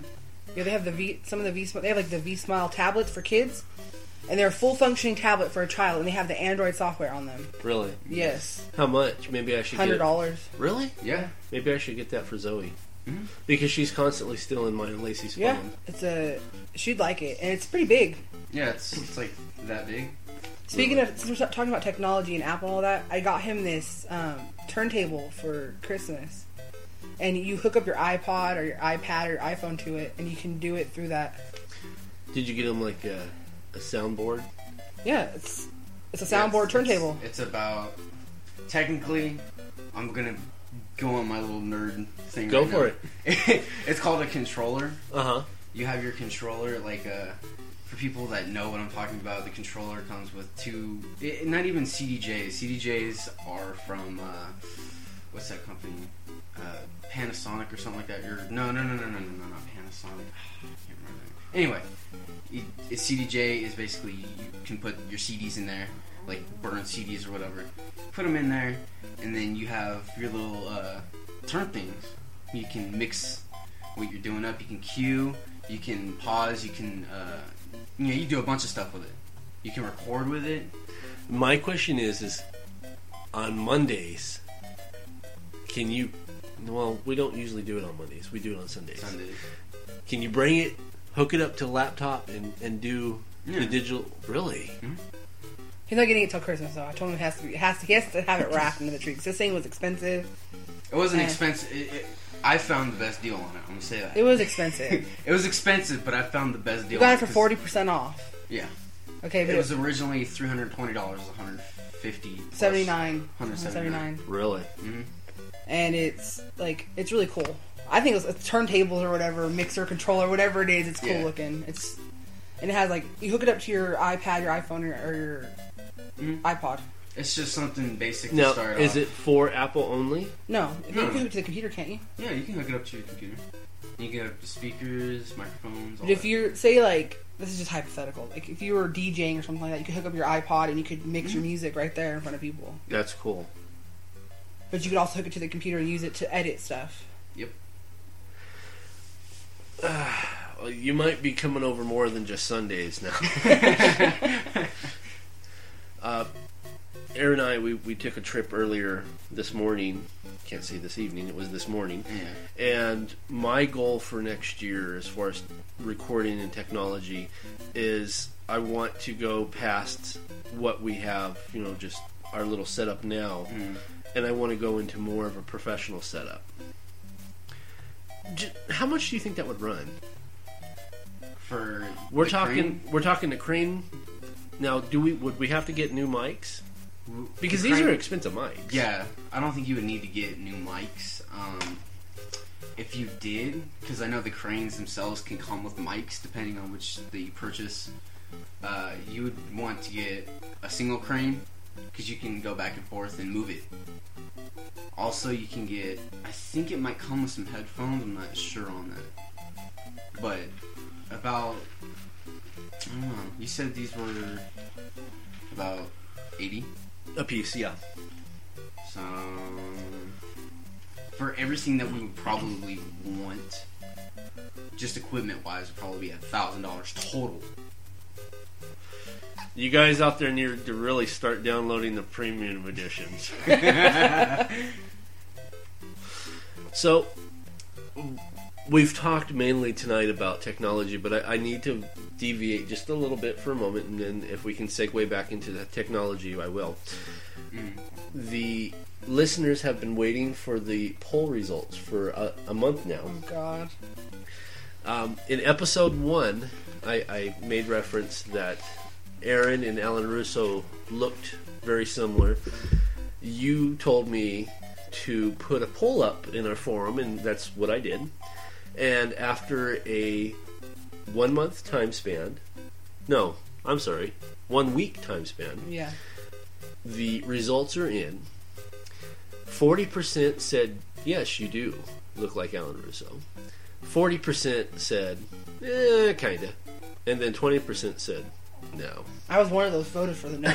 I'm gonna say it right now. I only voted once, but okay, I will give you this. I can see where you can say kinda. Like, there's a few things kinda, but to say that he looks like him, I will absolutely say no. But I can kind of see like the hairline maybe, and then this little the little indent on the nose. But other than that, I don't see it. That's just my opinion. And I'm sticking to that forever till I die. I told her I was just because I seen a picture of him too, and I, I was like, I'm not balding. My hair is naturally thin. I'll say that right now. Um, Well, you'd have to go to the forum and look. uh, It, I the, showed The question said, do you look like a younger version of Russo? I don't care. Younger, older, it, he doesn't look like Russo. Okay, stop torturing me. When I met Russo, Mm. he was he was like one year older than what you are now. He was only 20 years old. Really? When I met Russo, Oh, wow. yeah. I, I've known Russo. He's 30. No, he was 19 when I met him. Because I've known him for almost 13 years. He's 32, so that had to make him 19. like God. I'm getting old, folks. but anyway, that that's the result, and I, I just had to throw it out there. but don't worry, with age come, comes wisdom. So don't forget about that. Also, with age, um, one of the things I'm kind of on the ropes with, we actually started working on this project back in 2009 to have it ready by 2012 because we knew that 12, 2012 was the 20th anniversary of MythWorks. Um, again, because of, of Terry being sick with cancer and, and him not able to take on the heavy load that he had been doing, we pushed a book aside. And the book chronicles the entire 20 years. Every single project that we've ever done in the last 20 years is in this book. And I'm kind of hoping to have it ready by next year. I don't know who's going to do the editing at this point, Yeah. but I would really like to get that book out. And it's called The Evolution of Mythworks. And it actually goes back. One of the things that I, I wanted to say also while I'm thinking about this in episode one, and obviously I'm saying a lot of episode one because I've spent hours, you know, trying to fix the tracks because we Spent hours in uh, editing it. um, so I'm, you know, remembering all the stuff I talk about. When we were talking about a, a point in, in Aaron's life, I stopped him and I said, "Well, he's 19. I've been writing for 20 years. That's not correct. I started writing in 1990. So technically, years. no, technically, I've been writing for almost 23 years because it's almost 2013." Oh, ah, that's true. when you record here, you kind of have to think a little bit in advance because we're like four shows. When we record, four weeks later, mm. the Yeah. it'll come out. So this you kind of have to think about that way too. Ah. So I just wanted to clarify that up too. Okay, let's segue back into electronics because I could tell you guys really enjoyed that conversation. I love electronics. That's my life. Electronics is the world now. I mean, It is. I mean, that's just how it, everything. It's You don't have to leave your house anymore to have fun. You just sit at home with all the shit that you've bought with all your credit cards you can't afford to pay for, and your life is set. You know, Lacey could absolutely vouch for that because she tells me she's like, all you do is on the computer. All I need to do in life is Be on the Just computer. be on- is be on the computer. I can get everything done. hmm I can do my banking. I, if I wanted to, I could do my shopping. You know, my grocery shopping. yeah, I can pay my bills online. you can do everything online you now. can get takeout online. Yeah, you can get all your food online. You can do everything you have to do that's essential to living online now. See, with Lace, you know, her thing is is she likes those um, Facebook games. Yeah, I just I can't do them. Oh, geez, not another phone. I can't do those Facebook games. Okay, like I'm the type of person when I play a game, if I like it, I'm gonna play it for a while. Those Facebook games are like, okay, come back in five hours and your shit's gonna be done. I'm like, in five hours? Hell no! I ain't gonna play this shit. And then if you want to do it right now, you have to pay for it. Right. I ain't gonna pay money for those stupid games. I'd rather pay fifty dollars to go out and buy a game for my PlayStation that I can have forever. Or one for your computer, because Yeah. you, can, you can even do stuff on your computer with that game that you cannot do on any other console. See, I've I've actually moved away from Facebook. I don't know if you guys noticed. I'm not on Facebook that I'm much. hardly on Facebook too. Yeah. Um, I'm mainly on Twitter, Mhm. and I put out a, a, an email to you guys. I saw it. Yeah. You know that. Like, get Twitter. Yeah, because I, I want to connect the whole unit, the whole Jazel Modcast unit in Twitter, Yeah. Because we now have a Jazel Modcast Twitter page. Yeah. Um, my Twitter address is at David K Montoya, and you have one, right? Yeah, it's it's it's Rage at the Machine, but At the machine part, it, there's no A in it, so it would just be Rage at the Machine. And I I did some checking. I found one at the girl of, at Girl of Myth. Yeah. You're the only Girl of Myth I know, so that had to be yours. I, had to, I don't think I even have a Twitter. That's what I G said. G U R L of M Y T H. I'll have to look this up because I don't remember ever making a Twitter. I'm like anti-Twitter, but I guess I can't be anti-Twitter anymore. So So that's what I'm I'm working on. I, I've not only you guys got the email, mm-hmm. I sent it to Sadie, I sent it to Larry, and you know I want to connect everybody. Like I was telling you earlier, we're working really hard on bringing in some new programs. yeah. And while I'm thinking about it, folks, I'm going to put up a new poll. I want to know, because if not, then I don't want to waste my time in this. On Sundays, do you guys want to do like I'm, I was thinking of calling it like Sunday Sunday sermons, which is kind of a, a religious podcast for the religious viewers or not Yeah. viewers but listeners. Yeah. So what I'm going to do is I'm going to put up a, a poll, and I'm going to take the poll from all of the listeners. I'm going to try to mention this on the other shows that I do this week as well, and I'm going to tell Larry to do it as well. Yeah. And if if it's a, a yay, then we'll seek into to doing it because I already know if I, I set a mic in front of someone and we start talking religion, we're going to get her going. Yeah. I don't want to say no names yet because nothing's set in stone. Yeah. So, but if if we if you guys out there listen to it and you're like, okay, that's cool, you know, beats going to church, you know, you can get the same thing here. Um, then we'll do it. If you guys say no, you know, we won't be listening to, then I won't even waste my time Yeah. and I won't waste the funds to purchase more, you know, space Yeah. Yeah. for more shows. Um, so we, we do we have a couple more shows that we're working on. I did want to do one more show, but I've decided that I think three shows a week is enough for me. Yeah. It's it's taken me. I'm still I still have my pauses, and of course by the time you guys listen to this, there won't be no pauses. But I, I still pause. I still stumble over my words. So I'm I'm getting there. Mm-hmm. I'm a lot more relaxed, and I know you guys are a lot more relaxed than you know very first episode. Yeah. See, like right now, folks, I just lost my train of thought. That is you. He's always losing his train of thought. So, Oh, I guess this is mine. oh, okay, we've got a verification. I don't know the password though, but would would you like to verify? Oh, I just looked it up, and for Twitter, she does have a Twitter. I do have a Twitter, but I don't. as I was mentioning before with uh, with him in the car earlier this morning, I was like, she was telling me that she, you know, she did have a Twitter at one time, but she, I told you that. yeah, When did I tell? I might be losing my mind. a while ago, I, I think it's. I don't know. because you downloaded Twitter on your phone. I tried to make a Twitter, but it didn't work. Yeah, because you already had one. Well, see, I can't run Twitter that well off my phone Mhm. because you know my phone's just a cheapie. Yeah. yeah, You need to get the Galaxy S3. I'm putting this out to everybody. The phone is amazing.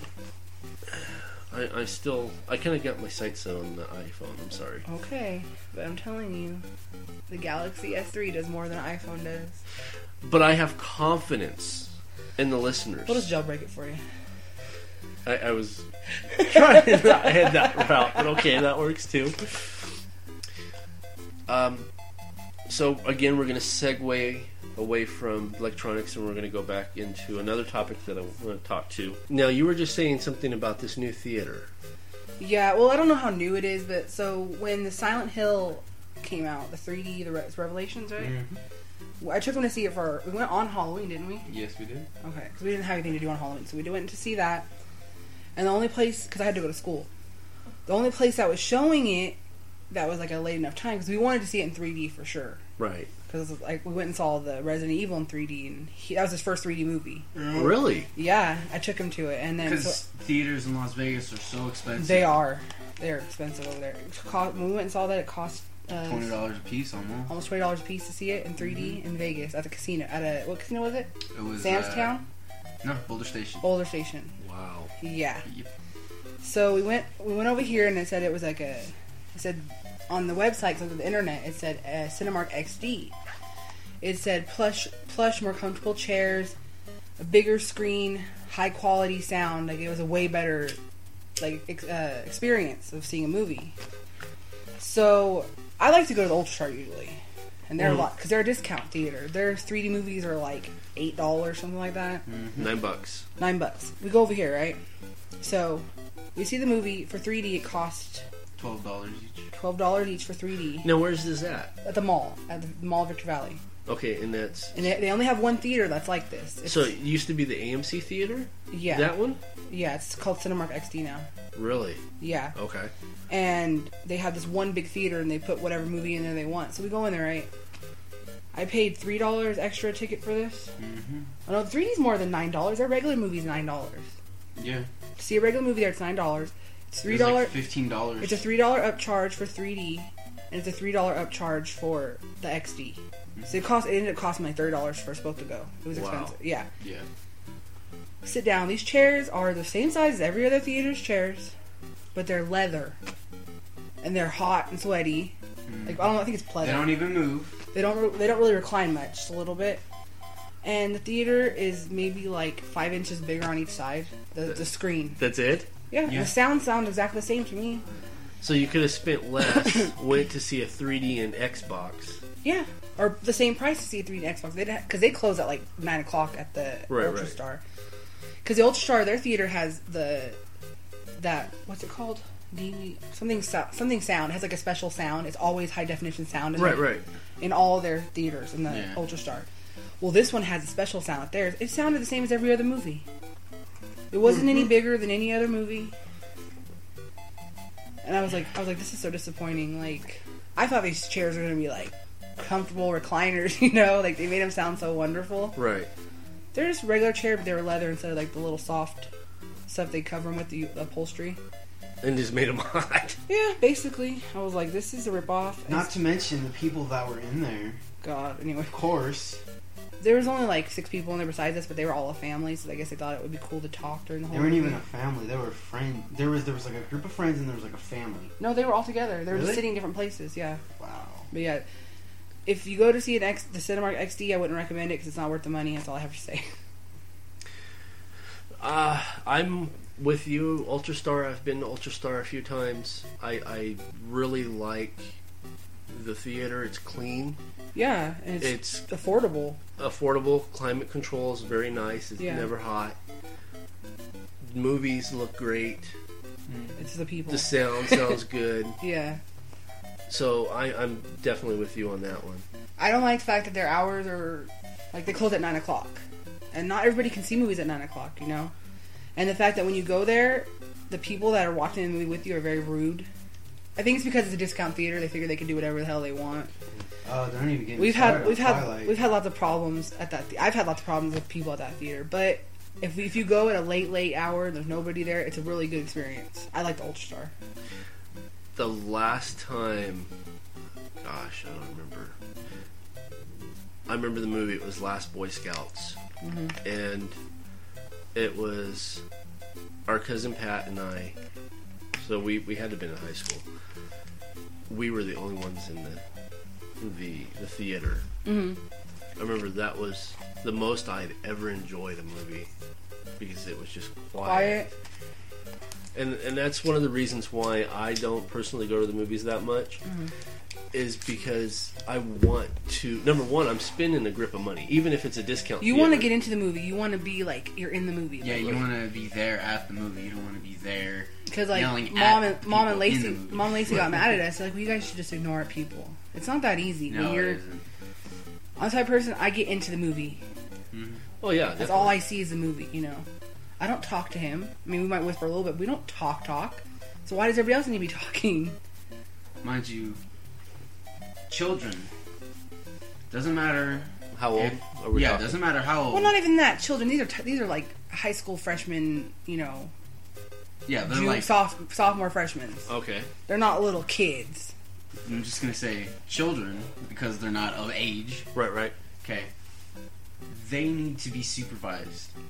If they can't act like, well, that's not true because when I was their age, I went to the theater by myself and I didn't act like an idiot. Yeah. If they can't act normal, then they do need to be supervised. They can't act like respectable. Yeah. I agree with you. And speaking of being by your theater in the theater by yourself, I have to say this real fast. Like I don't think I already told you about this, right? I think I probably did tell you, but when I went to the Winchester Theater and I was there by myself, No. when I was living in Santa Clara, when you know by the Winchester Mystery House, Yeah, yeah. they have theaters and they're old, and they're these giant pods. Like I don't know how many there is, but each pod has two screens in it, and it has two different theaters in each pod. They used to be used for like theater shows. It's huge. It has like balconies and stuff. It's humongous. Like they probably it probably seats like 200 people. That'd be cool. I was there by myself at 12 o'clock at night. Was it kind of creepy? Kind of creepy. I sat the way back, so my wall was against my back was like almost against the wall. I was scared to death. It was pitch black dark in there, and I was by myself watching Morning Glory. And I was like, and then this the this guy comes in. He I didn't know he worked for the theater. He comes in. He like sits behind me. And I'm like, oh my god! Like this is halfway during the movie. And he got up and wa- I saw that he had like the uniform Vest, on. uh-huh. I was like, Whew. but that was that was scary. That was a scary experience. It was a cool theater though. Well, the time when the last Boy Scouts came out, which Yeah. was in the '90s, Yeah. To today, Mm-hmm. you know, environment where we live, it was much different. It was much safer back then Mm. to, to now. Yeah, everything was safer back then to now. All right, folks, we gave you a, a nice little hour of technology. T- technology talk. How about that? Technological talk. Ooh. Yeah, I was saying that in my head. And we've kind of rambled about you know the projects that we're working on, uh, some possible new shows. Go to jazelmon.com slash the end to check out my writing. Like I said, it's totally free if you want to read the you know what I've written. And 99 cents. For the audio. Again, trying to keep it cheap. Yeah. Go to Starbucks and buy something for 99 cents that you enjoy. I'll just leave it at that. Exactly. So I'm David K. Montoya. I'm Rebecca C. Lofgren. And I'm Aaron Illich. You know, sometimes I forget how much I can just ramble and ramble and ramble and not shut up. And then it leads off into other things and I can really ramble, can't I? Well, I hope you all like that. That was Seeing Red Sibling Rivalry episode number four. Um, and like I said, that was recorded last year. That was just like, that was the first month of the Jazel Modcast. We were just getting really warmed up to the whole podcasting situation. All right, kids. This is our number three. So let's find out what will be our third episode for this week. And come on, good episode, good episode. Maybe after this, people don't really want to listen to me, but let's see what happens. And we have, let's see. Oh. Let's see. What do we got? Oh, there's a double. Let's see. Have to drop the first one. And we have the movie Madhouse special number one. Oh, that's a good one. Okay, so this one is from August, August 7th, 2013. And this one is all about animation, the animated comic special. Mike, Rob, and Jason get together to talk comic books, animated features, and suggest suggestions from the listener. All right. Well, personally, this is one of my favorite podcasts to listen to. So everybody sit back and relax and enjoy the first special from the movie Madhouse here this week only on Flashback Fridays. See you when the show's done. Enjoy. Welcome to a special edition episode of the movie Madhouse. I'm Jason Bechard. Oh, uh, I'm Mike Lutz, And I'm Rob Bellamy. and this is uh, something that kind of came up on us, kind of a surprise. It was a, an email suggestion To who? to This one's for you, Dre Dog. Hey. Andre, this one, as you requested, we are going to discuss the Marvel slash DC comic book animated features. yeah. And my understanding is, actually, let me break into my notes here real quick. Um, according to everything that I've seen so far, Batman: Mask of the Phantasm was the very first animated feature that was uh, put out, Yeah, and that was in 1993. yeah, but it was a classic. Yeah, I said I said I'm having a hard time recalling it, but uh, I said going going through the recent um, list of the movies, it, it was um, DC has been number one. I'm I'm thinking with the uh, with the animated features. Yeah, I mentioned that a few weeks ago. Um, that Marvel's doing great with their actual feature films, but the animated features is all DC. I got to jump on you there, too. The first one was actually Marvel 1980 Dracula, Sovereign of the Damned. I've never even heard of that. Yes. And then it jumps to 2006. Yeah, they So, said the uh, Yeah, they they took a break. A long break. Yeah, because yeah, the uh, the Marvel the Marvel features have been kind of uh, soft, I guess you could say, it when it comes to when you're comparing it to the uh, the DC. Oh yeah, uh, de- definitely. I find DC, uh, DC is the Xbox, where Marvel is the Nintendo. Yeah, yeah. In that- the animated features, yes, Yes. that's a good analogy. Definitely.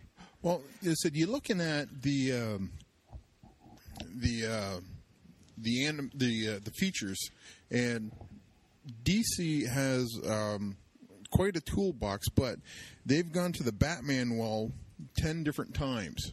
When But it, but it doesn't matter.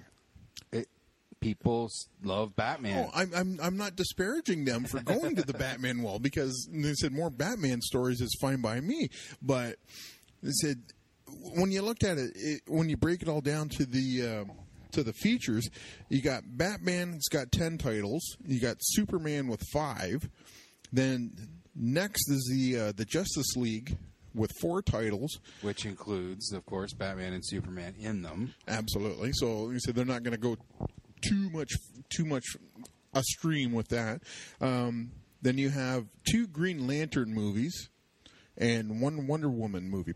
Like I didn't count the uh, the two Batman Superman Apocalypse Okay. and, uh, And Public Enemy. but in that list, do you have the showcases, the uh, s- like the short features that were like ahead of the. I think it was Wonder Woman had the uh, showcase of the Spectre.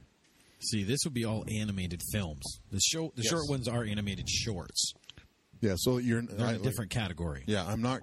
no, I'm not looking at the the Okay. shorts that were part. I was looking at the uh, the titles of the the features themselves. Sure. So Actually, Um, the Teen Titans were in there too. Uh, Teen Titans. Yeah, there was one Teen Titans one. There was. Yeah, there was. Uh, Trouble, in Tokyo, Tokyo. 2007.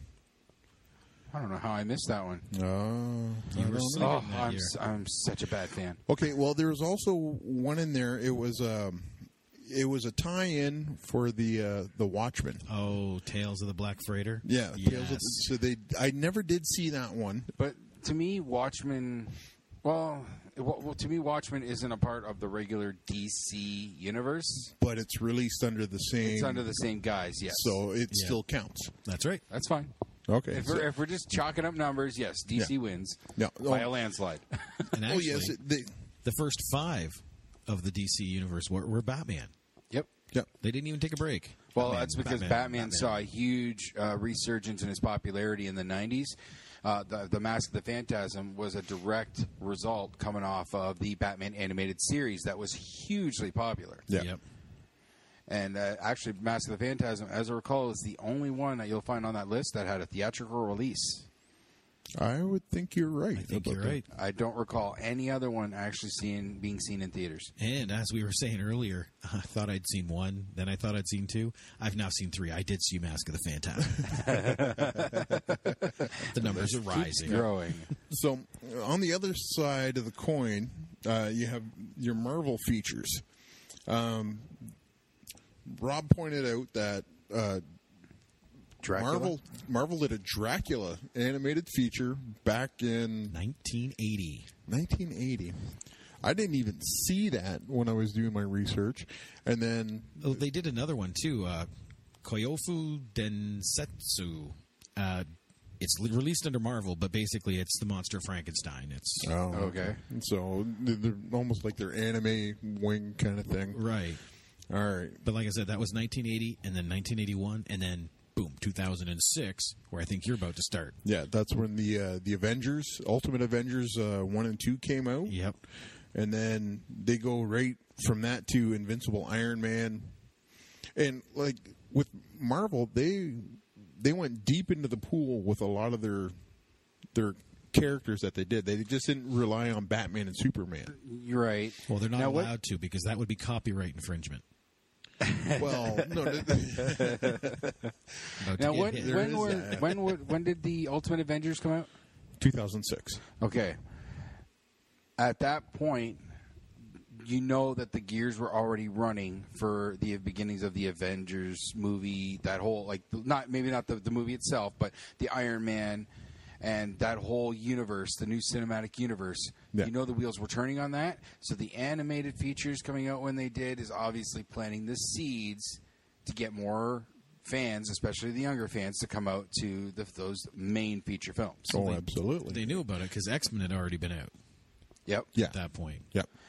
And and they said they looking at the list, they go.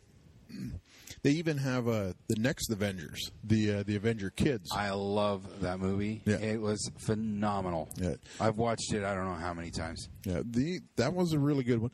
My personal favorite on the list is the uh, the Hulk versus uh, series. I do like the Hulk versus Thor story better than the Wolverine one. really? I like the Thor one. I just I thought the whole idea of Loki messing with uh, Hulk's head and you know kind of taking over the body and whatnot, but then Hulk getting mad enough to actually pick up the hammer. Yeah. To me, that's just.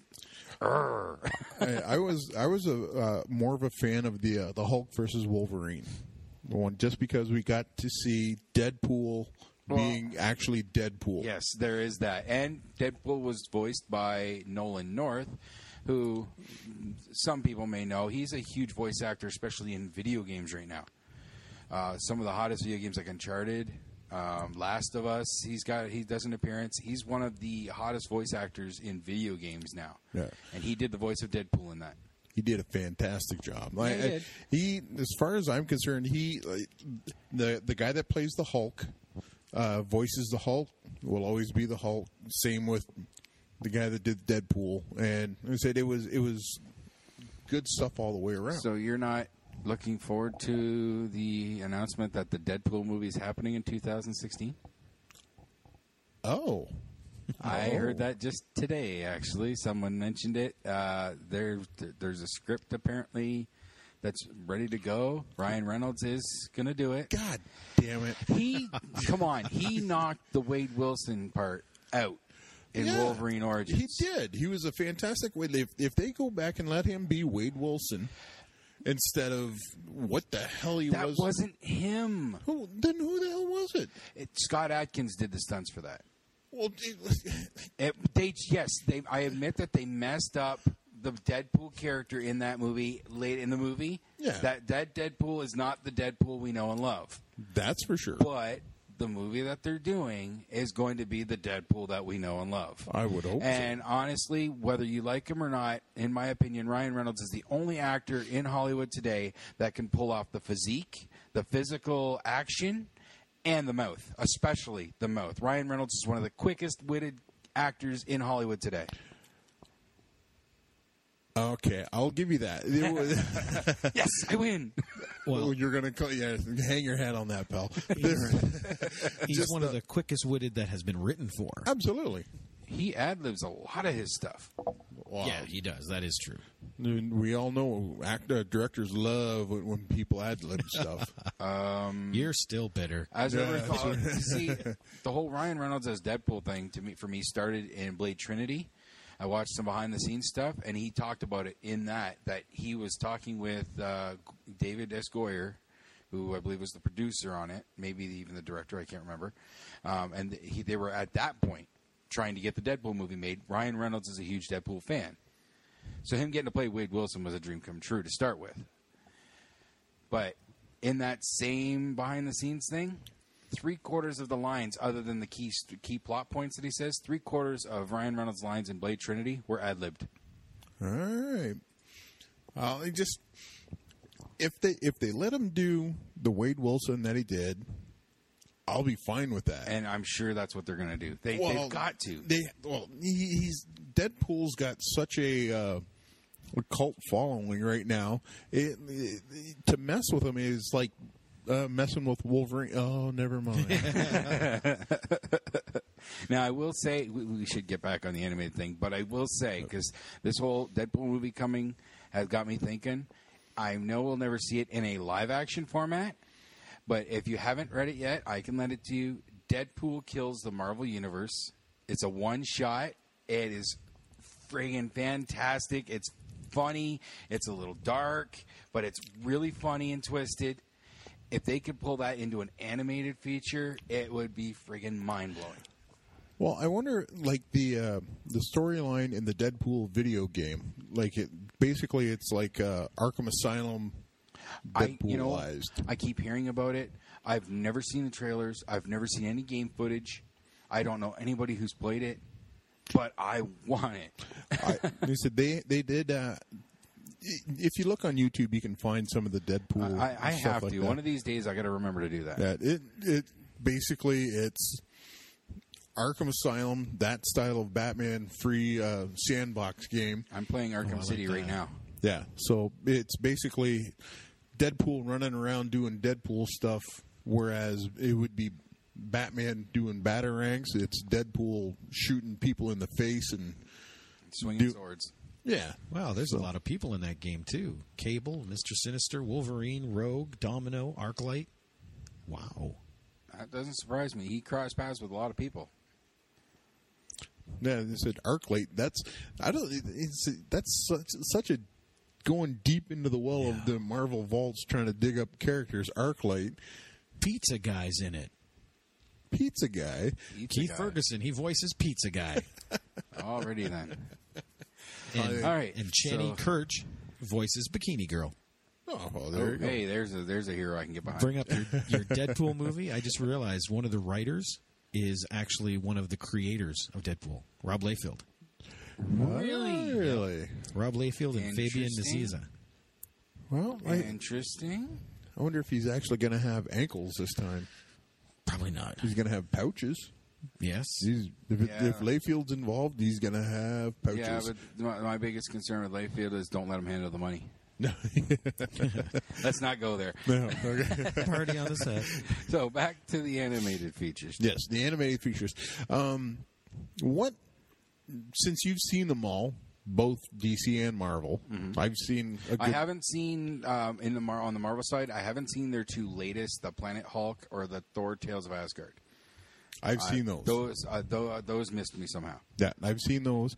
So uh, we can fill in a lot of the gaps somewhere along the line.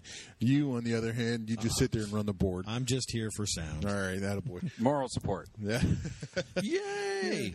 so, what would you say would be your favorite cart comic book animated feature? See, and as with all our topics, Okay. I can't pick a favorite. and I know you can throw it though. Okay, you have the DVD in front of you. which DVD you putting in first. Yeah. Okay, but I can give you a top three. Okay, That's close. The Batman Dark Knight Returns, part one and two. It's mm. all one movie. Yeah, you have to watch it one. together. Yeah. Okay, it, which to me is best, the best Batman movie we'll ever see probably in our lifetimes. I agree.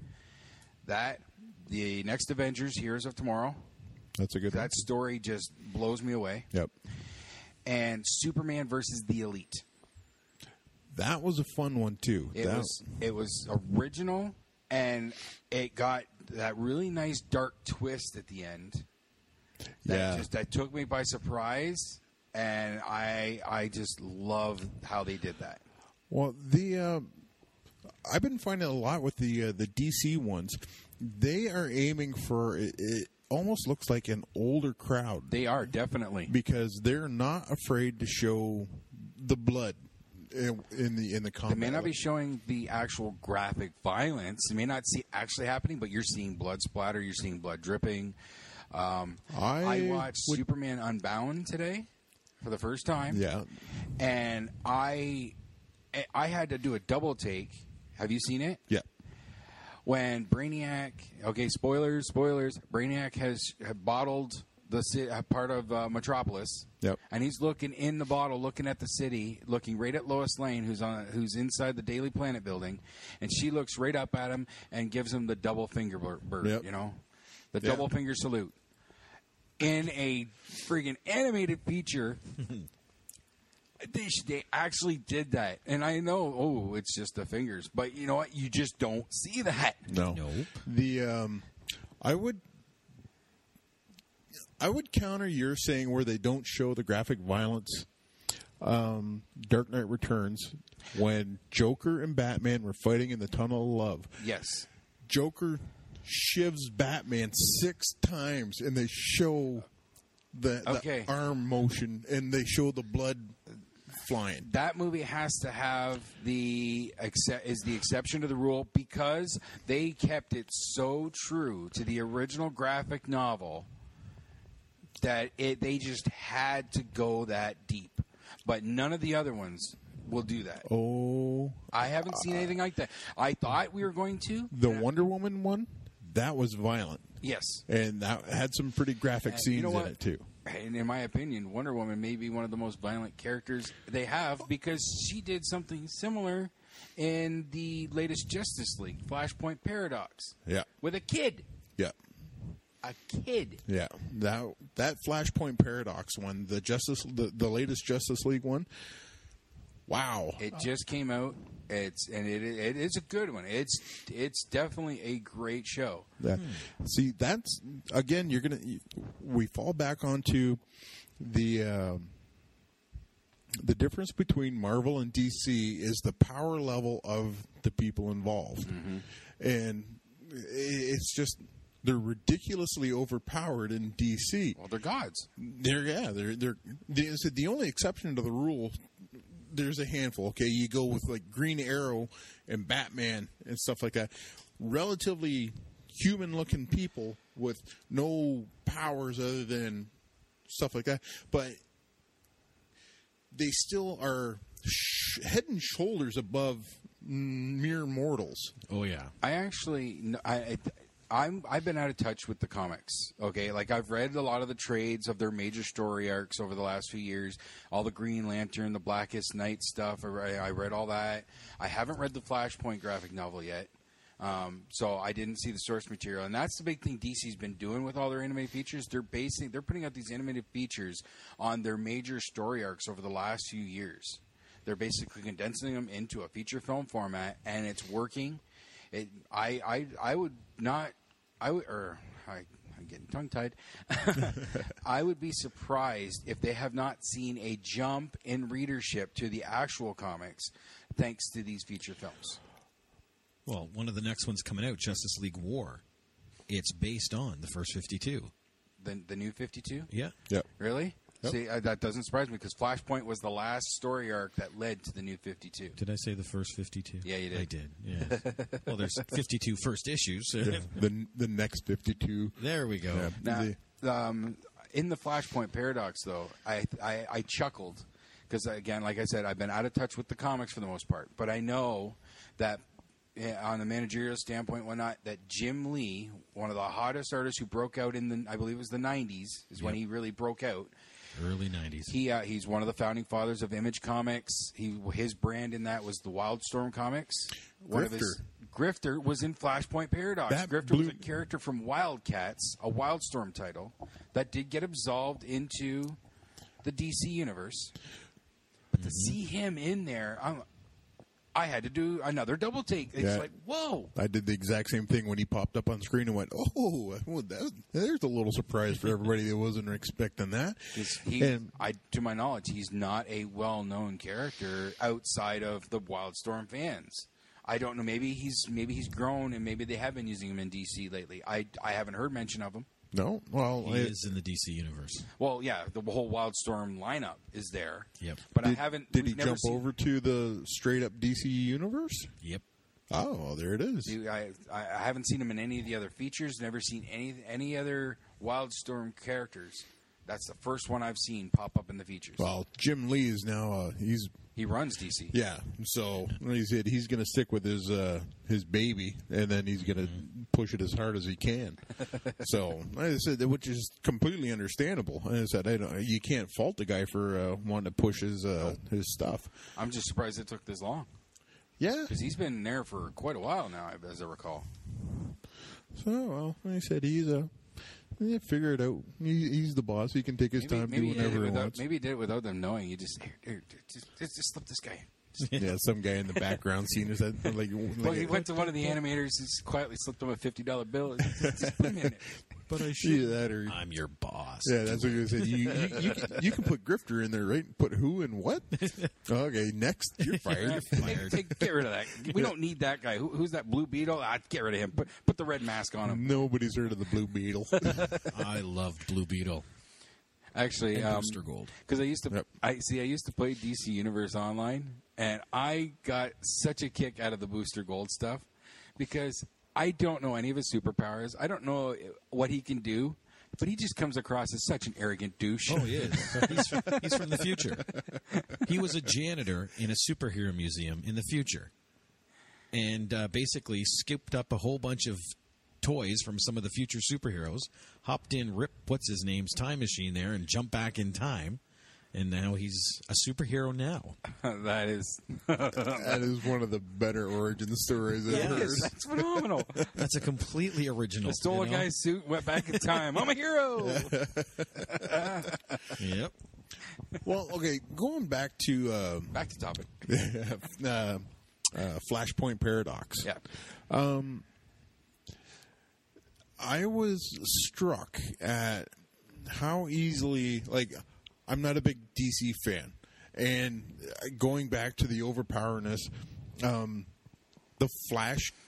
There's such thing as a time barrier that the Flash can break at will just by running fast, and I just like, whoa, what what is going on here? See, that's where I've been out of touch with it because I thought the only way he had anything to do with time travel, it had something to do with some treadmill thing, cosmic treadmill.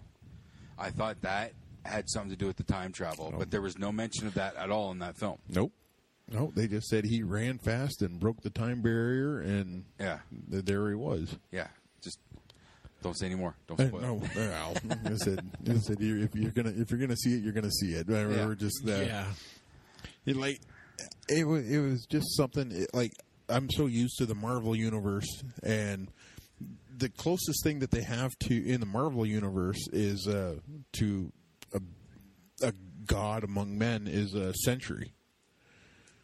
I I don't even know him. No, he was he was actually he was supposed to be a uh, a spoof character, and somehow he managed to uh, take hold, and he's he was basically um, Marvel's answer to Superman, and he he was supposed to be like the man with the power of a, a four billion exploding suns or something like that.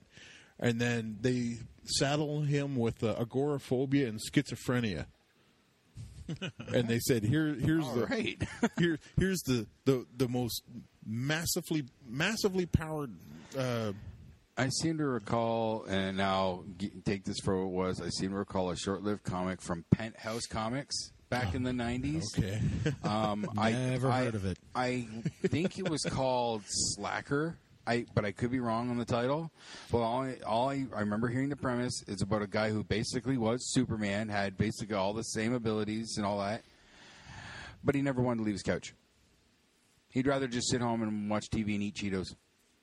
Oh well, they said that, that could quite possibly be one of the origins, but they said, And you mentioned okay, he's supposed to be a spoof of, of Superman. Yeah. Well, the guy we just we already spent twenty minutes talking about was a direct spoof of a DC character, Deadpool. He was a carbon copy slash spoof of Deathstroke from DC. Oh, okay. Hence the name Wade Wilson. yeah, yeah, yeah, You know, Slade. yeah, Slade Wilson. Yep. Yeah, See, he was originally a spoof, and then he. That's and that's I think why he's always been the sillier character. He's broken the fourth wall. yeah. You know that I think that's a big part of why Deadpool is the way he is. Well, I remember ha- owning the uh, the comic book, the uh, that's it, X Force, I think it was, Yep. uh, where they introduced Deadpool, and I think I might have that too. uh, he he was he was considered uh, a secondary character in the issue, and then. They said all the the the, big bad in the, that issue. Uh, I think it was called Gideon. As soon as that issue or in that storyline was done, gone. Never heard from again. Nothing. And then Deadpool started And then- popping ever, everywhere. Oh yeah, he said he's he's like second to Wolverine for uh, uh, guest You, appearances. you, I've got to remember to bring you the Deadpool kills the Marvel universe because his fights, fights plural with Wolverine are friggin' fantastic. Just the way what he says to him a- and uh, explains his real mutant ability, like Yeah. Wolverine's real mutant ability. You're, you're you're gonna love it. Okay. you're gonna love it. Well, I still like in the um, speaking of interaction between Wolverine and Deadpool.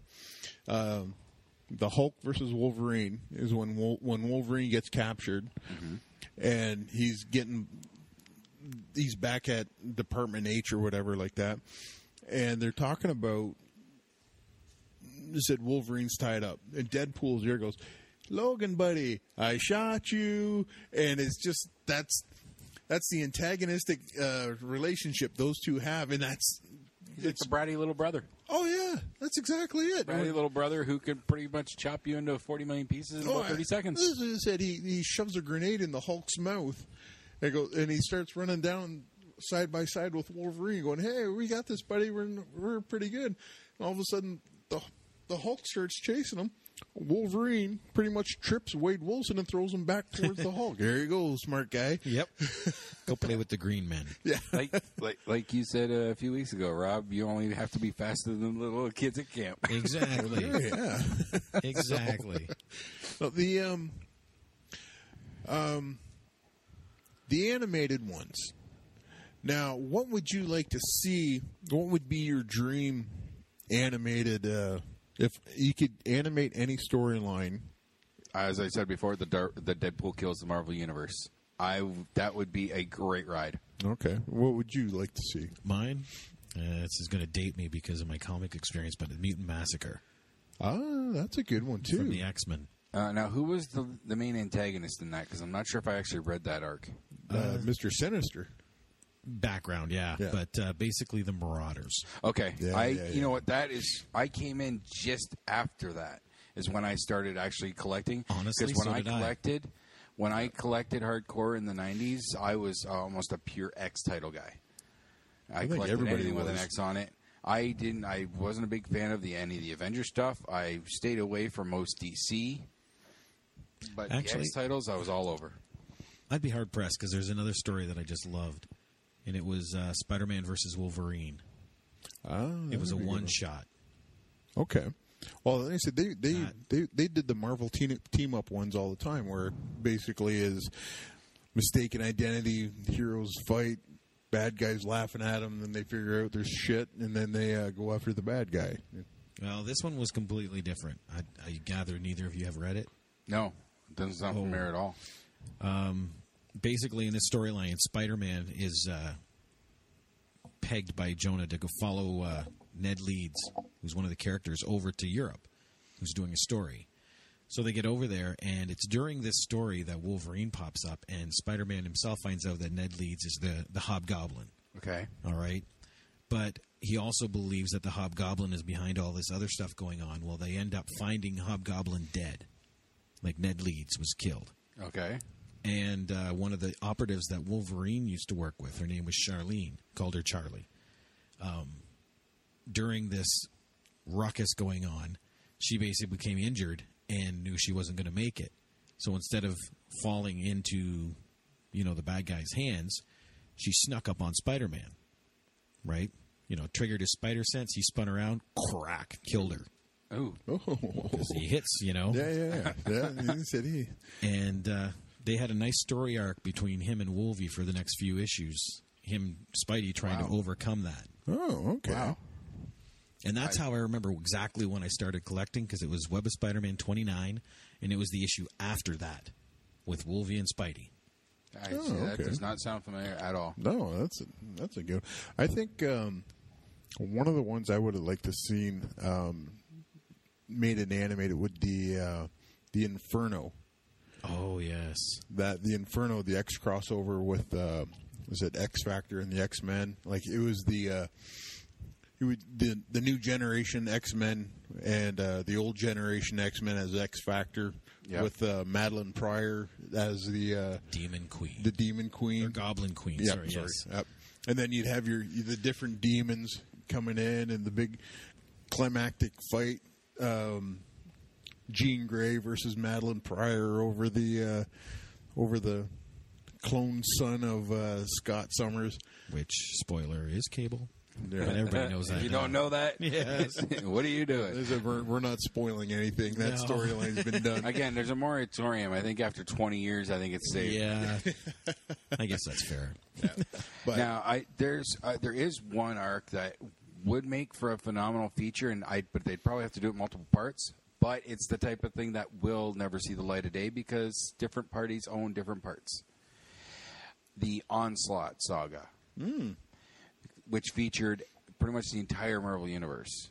So you'd have to get Disney to sign off for all the Avengers characters. You'd have to get Sony to sign off for the Fantastic Four because they were key, and then you'd have to get Fox to let him use the the X all the X people. I'm not familiar with that one. Uh, Yeah, uh, that- that's, On- uh, Onslaught was like this ultimate villain. Um, Magneto and Charles Xavier. it was basically the evil psyche of Magneto had infected the mind of Charles Xavier. Oh my! Yeah. and he became this character onslaught. This, he was so powerful that he knocked out the Juggernaut. Oh wow! Yep. Not not only knocked him out, he sent them flying for something like fifty miles. See, now if you're going to get into a story arc like that, I'd love to see Civil War. I, see, I was out of comics at that point, but I heard that is a phenomenal Civil story War. arc. Civil War was an amazing. Now, did that encompass like all the X titles and everything too, or was that strictly on the Avengers side? It of was the I think it was anything but the X books, really. no. Technically, They- it crossed over the entire Marvel universe in the comic books. They did dabble in the X Yeah, stuff. because there was a couple times where, or no, So they could probably do a version if they they could curb the X people out of it, and probably pull off a Civil War animated feature. Now, the question I'm, I'm thinking is, okay, um, you've got the different parties own the different properties. Uh, now, That's Marvel's biggest problem. that's Marvel's. Yeah. Now, I'm thinking um, that's for live action, or, or is it the likenesses? Because, it's film rights. but it, it's Yeah, you're right. It's- you're it's right. Do the animated- film rights? Do the film rights go carry over into the animated animation. form? You're right. Because you can still have I'm going to say yes because it's they basically own the rights to those characters in a film format, and animated or not, that's still a film format. Yeah, because I was- like I was thinking, like in in the print books and everything else, you can you can cross everybody over with everything, Yep. and no problem that way. Now, Shoot, Marvel and DC did it. oh, absolutely, Twice, they do it all I the think. time. Yeah, they said they're, they they've been crossing over all the time. They said every almost ten years, and I said almost like clockwork. They do a a, a multi book crossover between uh, both companies, but do I like because of the animation? Like, does that revert? That's that's Yeah. my that question I've always That been would wondering be about. yeah. I don't. It'd be interesting to see who who puts out like. Uh, is is there, is there not an X Men cartoon running now? Wolverine and the X Men is that still running or is it done? I think it's done. I think it's done. Because who, what network did that run on? Does anybody know? I didn't watch it, so um, I don't know. It said a lot of that stuff was Cartoon Network. I know it's syndicated, so that might it might throw it off, but Yeah, that'll probably. give us an indication who maybe who's ca- who's carrying it. It probably started out on Fox someplace along the line. I and know the all, the the X Men animated series from the '90s was Fox. Yeah. that was Over. Fox Kids. I have the DVDs of that set. Got it for Christmas. We asked, is it over? It has one season. oh, 2009. Oh, okay. Yeah, yeah, it's you're, done. You're, All right. you're dealing with the syndication right there. Whoops. Yep. Now, um, for another for on the DC side, an arc that I am hoping that someday they'll do in an animated feature was a, uh, a trade paperback that I found at the library. Emperor Joker. Emperor Joker. Emperor Joker. The first, I'd say about half of it was almost like a Looney Tunes cartoon with Superman trying to find out, figure out what's going on. and then he finds out, and then it starts getting really dark and really twisted. The premise being that um, Mr. Mxyzptlk, Oh, okay. you know, the little gnome from the 99th Yep, dimension or yep. whatever, he decided, how can I mess with Superman really bad? Because that's all he wants to do is mess with Superman. And he's, um, what if I give the Joker 2% of my power? well, he does that, but if, in something I can't remember exactly how, instead of giving him 2%, he gave him 98%. So the That's- Joker basically took over all of reality. That's bad. That's bad. and the only person who knew it right away was Superman. Because Superman is Superman, and he's he, he was able to his mind was able to adapt and go, this isn't right. yep. And then so then he has to f- try and find all the heroes and get them to turn around because some of them are dead, some of them are alive, and blah blah blah. And it's when you when you find them because you're through all this. Okay, it's Joker. Where's Batman? Where's Batman? Yep. When you finally find out what Joker has been doing to Batman, oh my god! I kind of just read about it. Yes. I want to see. I want to read this. Uh, I, I don't know if they still have it. I'm assuming they would still have it. It's called Emperor Joker. It is a phenomenal read, and if they could put that into an animated feature, that would I, I can almost guarantee it's going to go to the top of my list. All right. There you go. You know, just back from reading again, uh, I used to read a book way back in the long ago called Sandman. Oh, I yeah. never read any of that stuff. Oh, that was the best book. That was the beginning of the Vertigo line, wasn't it? Yeah, one of the main titles. And uh, Preludes and Nocturnes, I believe, was the first eight episodes. Everything was done in arcs by Neil Gaiman. Yep. And that original arc is just incredible, especially with the art by Sam Kieth. You know, he was one of the image guys, too. Yeah. The um, one of the ones I'd like to see is uh, if, we're going like independent stuff now, um, uh, Death by Gaiman. Um, where she uh, death comes every now and again. She indulges herself by becoming human for a week or something like that, and interacting with people all I've around. never heard of that. Oh, it's it's it's No. a it's an. I'll bring the book. I'll, I've got the trade at home, and like one of the trades, anyways. I'll bring that in for you guys to You see that? take a look at. In Sandman, his sister was deaf. Yeah, And that, I guess, I'm sounding like a different character. no, same. Same character. Yeah, yeah, Oh. yep, Okay, Oh, I'd want to read that. That'd be in his in his world, right? yeah. Well, and Neil then Gaiman.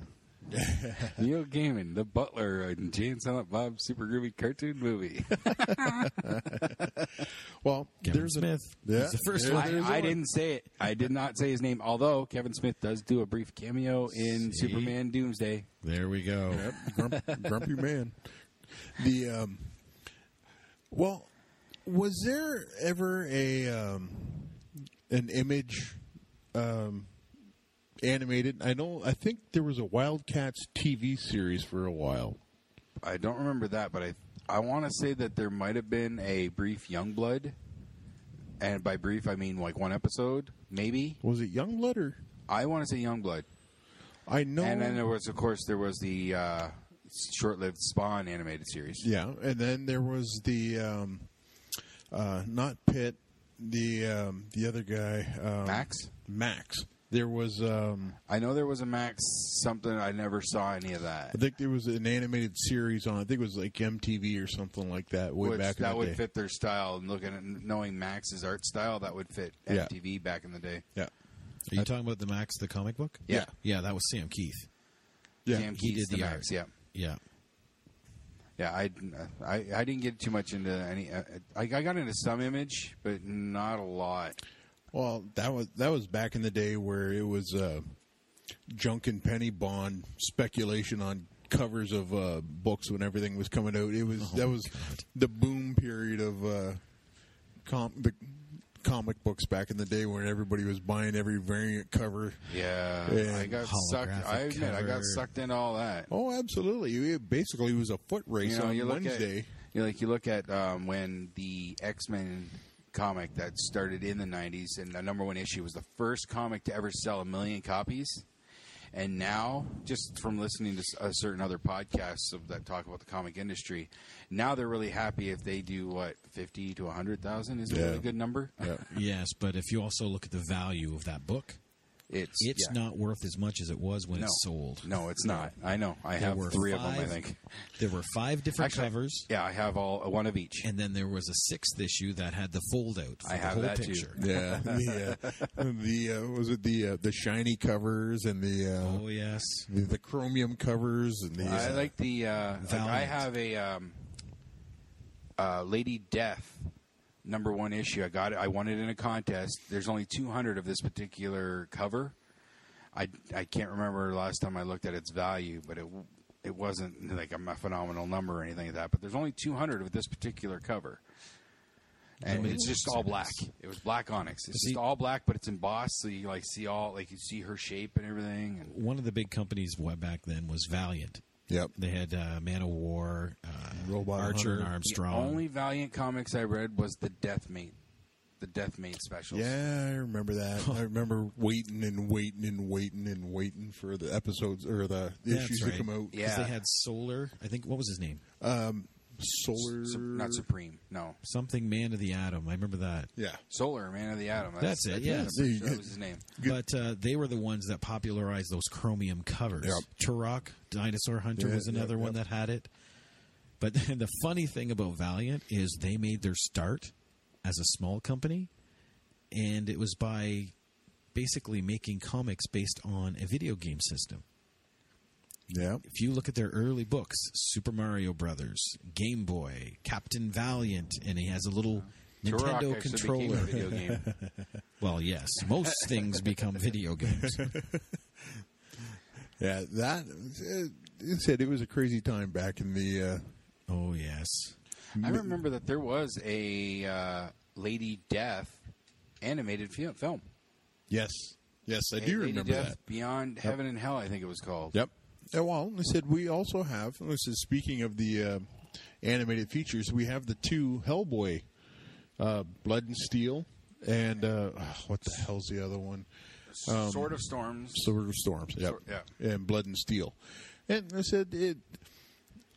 I liked them. I said I, I it- like them a lot. Yeah, they said they they just rounded out the uh, the character a lot more. Yeah, and the fact that they were they still got like pretty much all of the same people were still working on it. Yeah. that really helps a lot to carry it over. If you're a fan of the movies, the Mm-hmm. animateds are still going to feel like home. Yeah. Well, like I said, the one of the things that we haven't touched on is, is because it, it's such a giant can of worms is uh, Japanese anime. Oh yes. It's like I'm not even going to try and touch that. It's just Uh, of the actual like Japanese products, Yeah. yeah. Let's not go there. But Marvel did put out a line of animated anime of uh, their 13 episode series yeah. Wolverine, Wolverine, Iron Man, Blade, and X Men. and X Men. Yep. And they're all they're all excellent. Oh yeah, I said you can find. You, I think you can find all of those on Netflix. Yep. And I said just give them a watch, and it's it's done in the anime style. And I said if you're if you're familiar with that, it's such a smooth animation style. See, when it comes to anime, it's like a giant ball in front of me, and I will just reach in, pull out Akira, and that's as far as I go. See, I only vaguely remember Akira. It's been so long since I've seen it, and uh, my I know it's I know I should rewatch it just to see if it still holds the same. You're not allowed to I- leave till you do. I know it was visually pleasing, but I just remember it being like 45 minutes of just the one kid yelling Tetsuo Yeah, there's like a little bit 45 minutes, and I I just it I it lost me because of that. Now I know. Um, Oh, uh, Leonardo DiCaprio was apparently trying for years to get a live action Oh, film based on it, but I believe it's fallen and gone because there's been Good. no word on that for a while. But I did hear recently that he was trying to get some other uh, classic anime feature being made into a feature film, and I, but I'm drawing a blank as to what what product that was. Um, I don't know if it's gonna. I don't know if Fists of the North Star. No, that was already done. I know that was terrible. It was a live action and anime. And, and Avatar. No, I I am not looking forward to those. It's just looking back. Oh, okay. Oh no no no! I did not mean Avatar as in James Cameron. Oh, The Last Airbender. The last uh, Airbender. yeah, Yeah, thank you, okay. thank you, Shyamalamalamalaman. Yes, It's a way to muddy the product. exactly. Yeah. But even still, I'm not looking forward to those no, the James Cameron ones. It's it's just it, visually it's pretty, but story wise, no. It it it's a weak story. It was. Pocahontas. Oh, absolutely. yeah. I said it's it's Guy comes to the new world, falls in love with a native. Oh, people get upset, and then they live happily ever after. Yep. I said it, it, it, that story's been done. Like I said, it's so familiar. Yep. Like it's, it's formulaic, and you just go like, all right, how about something original? How do we fancy it up? Blue people. Blue people, Yeah. look at all this 3D crap. That's been done. Smurfs. We'll make them bigger Stretch with Put, tails. put them in a taffy puller. Yep. we'll give them tails with little things. It just yeah. And then they stick their tail things into the friggin' bird thing, and See, that, wasn't that I never bestiality? that. Exactly. well, yeah. They use that for sex, and then they turn around and stick it in their horse, stick it in their bird. Oh my god! no shame in those cat people at all. They're just putting it in whatever they want. Ah, oh boy! Yeah, but don't mess with their tree. I'll tell you. boy. now you said you were going to fill in some holes. Planet Hulk. Planet Hulk. Planet Yeah. Hulk. How was it? I liked it. Um, if you're familiar with the uh, the comic book, it's um, basically the Hulk is tricked onto a uh, uh, spaceship by the. It's called the Illuminati inside the Marvel universe. Okay. The Illuminati consisted of Reed Richards, Tony Stark, uh, Professor Xavier, Namor, and uh, Black Bolt. He didn't say much. No, it's good. That's why they had to bring Xavier in. Yeah. So What's he thinking? exactly, that's about it. So uh, So Xavier was just the translator.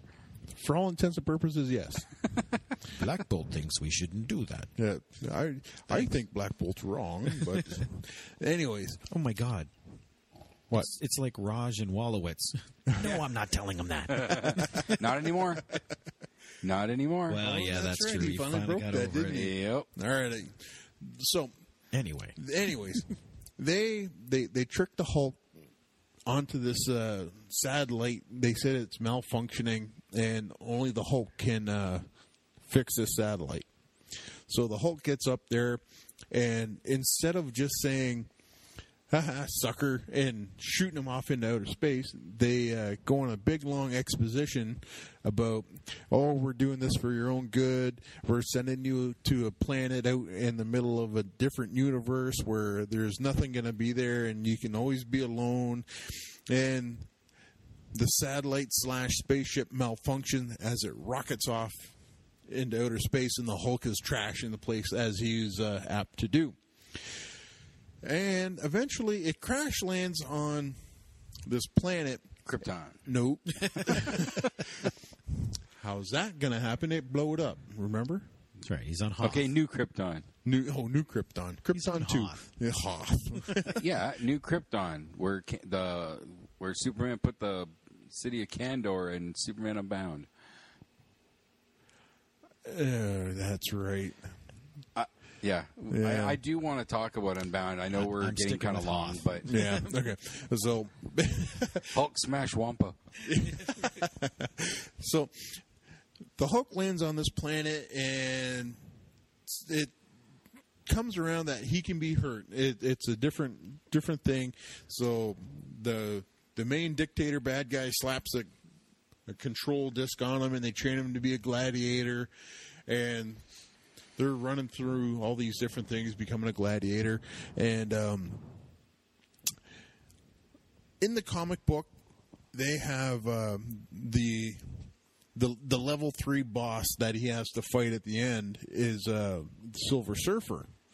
How they manage to control Silver Surfer is not explained, but that's neither here nor there. Now, in the animated feature, they went deep into the pile and pulled out a character that nobody saw coming. They pulled Beta Ray Bill. What? Um, isn't that the horse faced Thor dude? You got it. They pulled that guy out, and they slapped uh, an obedience disc on him, and they said, "Go fight the Hulk and his buddies."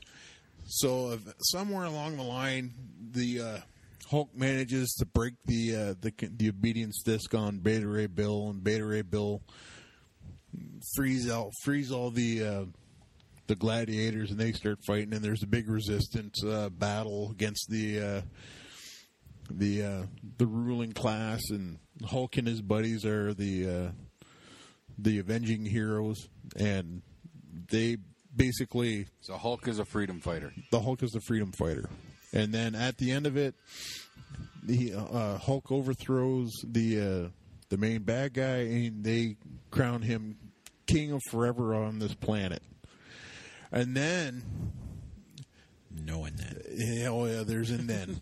so he marries the uh, uh, one of the uh, the queen, the former queen, and um, she gets pregnant.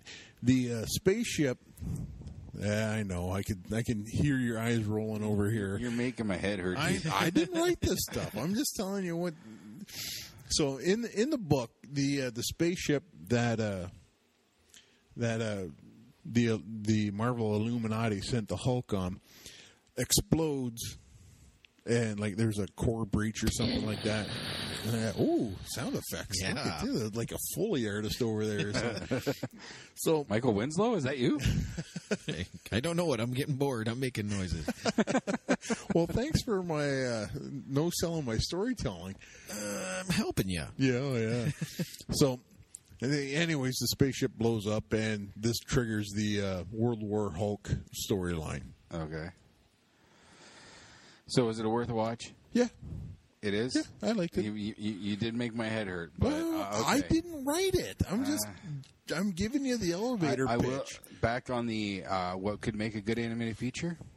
I do have. Uh, I again, I wasn't a huge like Hulk fan or anything, but I did pick up uh, classic Future Imperfect Oh. story arc of Hulk, uh, where the Hulk gets sent into the future, Yep. And I the, the world was uh, under a conqueror by the name of the Maestro. Maestro. The Maestro was the future version of himself. That's right. It was a with the great, great beard. yeah. It was a great story, and I that could make a decent feature. Well, didn't they have? um Well, wasn't that part of uh, one of the uh, Avengers storyline or ne- new? No, the the next Avengers was uh, Ultron, right? Ultron, yeah, yeah. But you did see the Hulk with gray hair, but it, he wasn't Maestro. Well, okay, they didn't call him Maestro, but He didn't have the intellect. Ah, he was still the rampaging Hulk, Oh, okay. the strongest version. Oh, Smash. Oh, it, I'm telling you, that next Avengers, it's it's fun. All right. When they get him into the fight, and then Ultron knocks him out, and then the the son of Ant, Giant Man and the Wasp, it's his task to wake the Hulk up. While everybody else is holding off these giant Iron Avengers, these giant robot versions of the Avengers, they're, Yep. they're trying to hold them off. So this little kid, and he's like the little bratty kid. He's the youngest one of the bunch, and he's sitting in Hulk's ear, and he's like, he he he said, "You're, you're blah blah blah. You, you got to get up. You can't let him do that." He said, "You're not strong." Hulk gets up, just beats the hell out of Ultron, rips him in half, rips him in half, and then walks up to the kid. Don't sting me no more. he, when he first wo- first got him to change, he just went in and in like wasp's form, little form, and just kept stinging him. Just poke, poke, poke, poke, poke, poke, poke, poke, poke, poke. Gotcha. So you got big Hulk coming up to this little kid. Don't sting me no more. I just found out uh, Justice League par- uh, Paradox, Flashpoint Paradox. Yep. Yep. They actually have a uh, end of credits f- frame. Oh, they do. Did you watch after the no, credits? No, I didn't.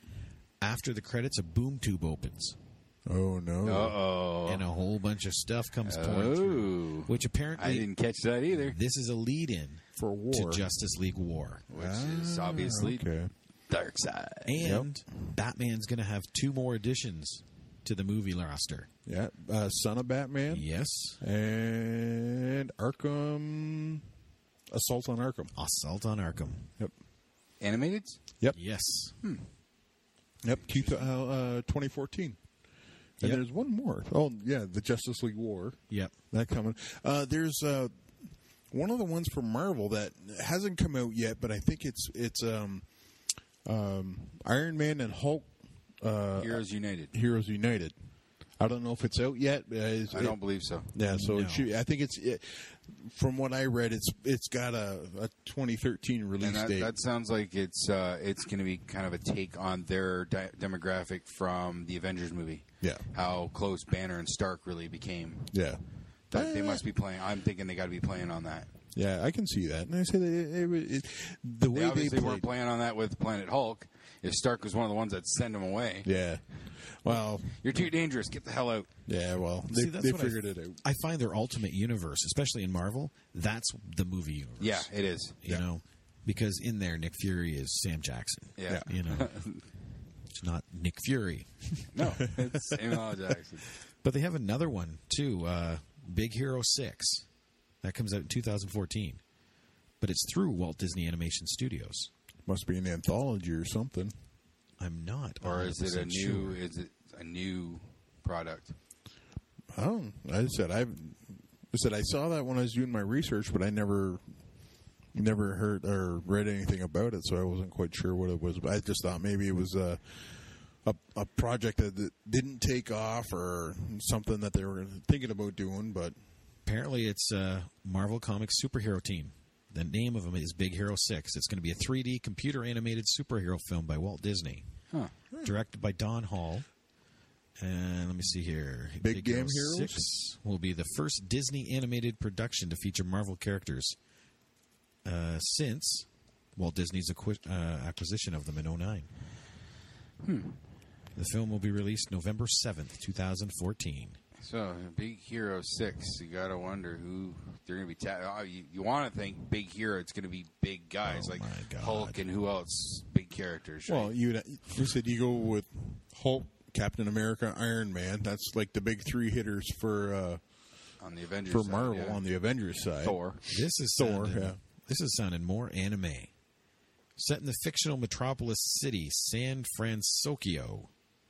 Big, Big Hero Yeah. 6 will be centered on a young prodigy named Hiro Hamada and his self created Yeah. robot Baymax, Anime, yeah. both of whom uncover a criminal plot and must join a team of inexperienced crime fighters.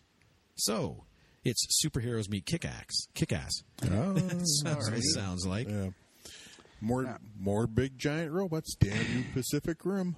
Robots are freaking Now, everywhere. um, Superman Unbound, because I finally watched it. Yeah. It was good. To me, It- wasn't great.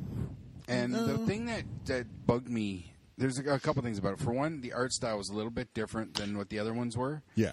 and it, it, I didn't quite like it as much. It wasn't quite as appealing to me. I found, and I noticed this with some of the uh, earlier ones, uh, like the Superman, uh, Batman, Public Enemies, and there was another one that came out shortly Apocalypse? After that. Apocalypse. Yep. They're, they seem to be kind of following each other, but they're out of order. Like in Unbound, Superman and Lois Lane are still like Clark Kent and Lois Lane are still secretly dating, but yet in uh, and versus the Elite, they were public. Yep. People knew. Uh, So it's uh, like yeah, it- that bugs me that there's no continuity, and just on little things like that, that the continuity isn't there. See, that's where Marvel has them beat. They have Marvel has a has a plan in place. It's it's laid out. You got your live action features and you got your your animated features as well, and they're going to follow. Whatever They're going to follow follow. a timeline. So that's uh that's what they're going to do, and I, I don't think DC has that vision. That's why you don't see their No, they're pumping out a lot of stuff, but there's no direct timeline. no. And movies are movies. Well, yeah. They will do whatever they want with them. Look at Angels and Demons and the Da Vinci Code. Never saw either one. You read the novels, Angels and Demons is first, Da Vinci Code second. Never read them either. Yeah, go by the movies. Da Vinci Code's first, followed by Angels and Demons. Well, I said you look at the uh, the myth- mythical trio uh, trilogy of Star Wars. They said he started.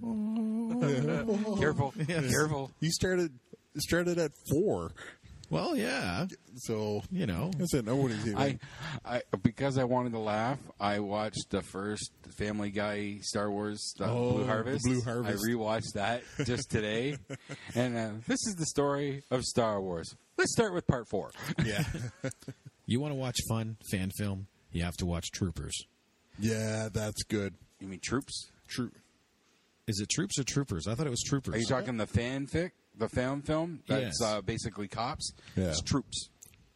really? Troops. Okay, always I thought it it's was Troopers. Yeah. Troops. That that is a good one. It is fun. I do have the classic, probably the first Star Wars parody, Hardware Wars. Oh, I yes. have that. It, I know it's just a trailer, but oh man, It- I have the uh, ex- the special edition VHS. Uh huh. They also had Thumb Wars at one point too. I never saw that one. Oh my. Sadly, I just have. uh, to finish on Superman Unbound, though. oh yes. um, Let's get back to our topic. yeah, I know, I know. Um, again, okay, the art style, the the the how they don't really follow the t- a timeline kind of bugged me, but there was just something about the feel of the movie. It just it didn't feel right, and when okay, so again, spoilers. when uh, he's already shrunk, when Brainiac has shrunk the city of Metropolis, and then okay, so he's got Superman saves the day, blah blah blah. He's got the city, he's got it in the bottle. He goes back to the crater. Looks like he pulls a pull tab on the top of the bo- the bottle, and the city re-enlarges back and back into its place. Perfectly. Of course. Perfectly. Perfectly But positioned. the style of it, to me, I'm not Pop. kidding. I know. I'm not kidding. It looked like a pop-up book. Yeah. Well, I said. I There- had it- I had that issue. effect could have been done a hell of a lot better for me. Well, that was the end of the movie. They were probably running out of money Uh, maybe. End time. and time. Come But on, Bob. We got to finish this movie. I'm drawing. I they've done the Superman versus Brainiac to death, but they said it it it felt like yet again another origin story because all it it it just felt like another origin story. I will say I did like the take on Supergirl. Yeah, that was. I fun. really liked their take on her. I liked how they're having the teenage angst. Yeah. With the, all the superpowers. That Yep. was really cool, especially how Lois Lane was describing it at the beginning. So I really, I, I, I did enjoy that part of it, uh, but it wasn't. It's definitely not in my f- top list. no. I didn't mean to mess you up there, Jay. I just got excited. I've seen four. I just realized I saw Batman Beyond: Return of the Joker with the virus Joker. Yes, I remember that one. And Mark Hamill was the Joker. Yep. All right, boys. I said, I said, it looks like we're we're pushing uh, another record here for a special that was uh, not supposed to be quite as. Uh, But you know, we can't, and we we. I know we deviate off topic, but we we stuck to the topic. We really did discuss it. Her, I, hopefully, we uh, got you. We gave you your fill there, Andre. well, see, this is this is one of the parts of the uh, doing these podcasts. What I really like is taking a fan request and doing what we did. Uh, and I said, the more you give us, the more we can give back to uh, everybody else. So if anybody listening has suggestions, hit up the email. It's at the movie madhouse at gmail.com. Send a suggestion. We'll do our do our level best to uh, fulfill that uh, that request. Uh, now this was a vocal request by somebody. it's a, and uh, we can't take it seriously. But uh, somebody did ask uh, when we're going to step into the porn, the porn, porn side of things. But I said no. That, we we kind of try to keep it family friendly. Considering this is a non-visual medium, Yeah. I know, I know. I, yeah, that again, like what he said, it just Not to say I couldn't discuss it though. Oh, so they're, they said discussing porn is just I don't know, kind of defeats the purpose. I think. Yeah, a little bit. And you know what? Maybe 25 years ago, we could have done a show like this on porn because back then they had stories and plots. Yeah. Now it's 10 minute clips on the internet, and it's hard to critique a 10 minute clip. I don't know. I was pretty riveted by the uh, Farrah Abraham Oh, video. don't just stop. And on that note, On that note, all right. Uh, so we're not going to do plugs or anything like that, but we are going to tell you where to find us. You can find us on Facebook. Uh, just got to search for the movie Madhouse on Facebook. Where else can they find us? The, the Stitcher Radio app. On uh, iTunes, iTunes, yeah. Um, you can also, if you really want to look for us, you just go to uh, themoviemadhouse.com and that'll shoot you over to the Libsyn account and you can la- listen to the latest episodes. Or you can also listen to uh, the uh, the back catalog. Yeah. and if for some reason you can't find us on Facebook, send us an email and we'll add you to the group. Absolutely. Uh, absolutely. Oh, um, I, I I do have to take this time now to thank the fans for taking the time to actually listen to us babble on and on and on and on about uh, the movies. Um, all I got to say right now, especially in Canada, uh, we have every province except British Columbia and the three territories listening to us. So. Those Colombians, I don't know what's going on. Oh, I- Sorry, British Colombians. Let me rephrase that. Come on, BC, get in the game. Yep. So if you know anybody that lives in British Columbia and they like movies, tell them to uh, give us a And. I know I personally want to send a shout out to that one fella in the UK. That one Yes. person over there listening to us. Whoever you are, drop us a line. Send us an email. also, I think this would kind of be surprised. surprise. I was looking at the stats today just to see what's what. Uh, we have a listener in Saudi Arabia of all. Really? Yeah. Tell your friends. Yes, and you know what? You as well. S- Drop us a line. The movie madhouse at gmail.com. Yep. Let, let, let us hear what you think. Absolutely. Uh, so I think yeah, we better wrap it up here, boys. What are we at? Three hours? yeah, we're there. We're, we're Oh, getting there. oh, 259. We're good. Oh, Oh, good. good. All right, so I think we're going to wrap it up. This was a a special edition of the movie Madhouse for uh, for Mike. Jason? And Rob, We'll talk to you next week. see ya. Bye. All right, and we're back, and those guys are hysterical. Like I said, and this was just them starting out, you know, the first month, because I believe they started out in um, June, if I remember right. Uh, let's see, I believe it was June. So, you know, these guys were fairly fresh to podcasting, but they've they've been funny as hell right out of the gate. So that was their special on animated and comic book features. And that concludes our roughly three hour run for Flashback Fridays. So I am your narrator. Thank you for joining me in the Wayback Machine this week. Come back next week and we're going to pull some more, uh, three more podcasts and to enjoy here only on Flashback Fridays. Good night and have a great week.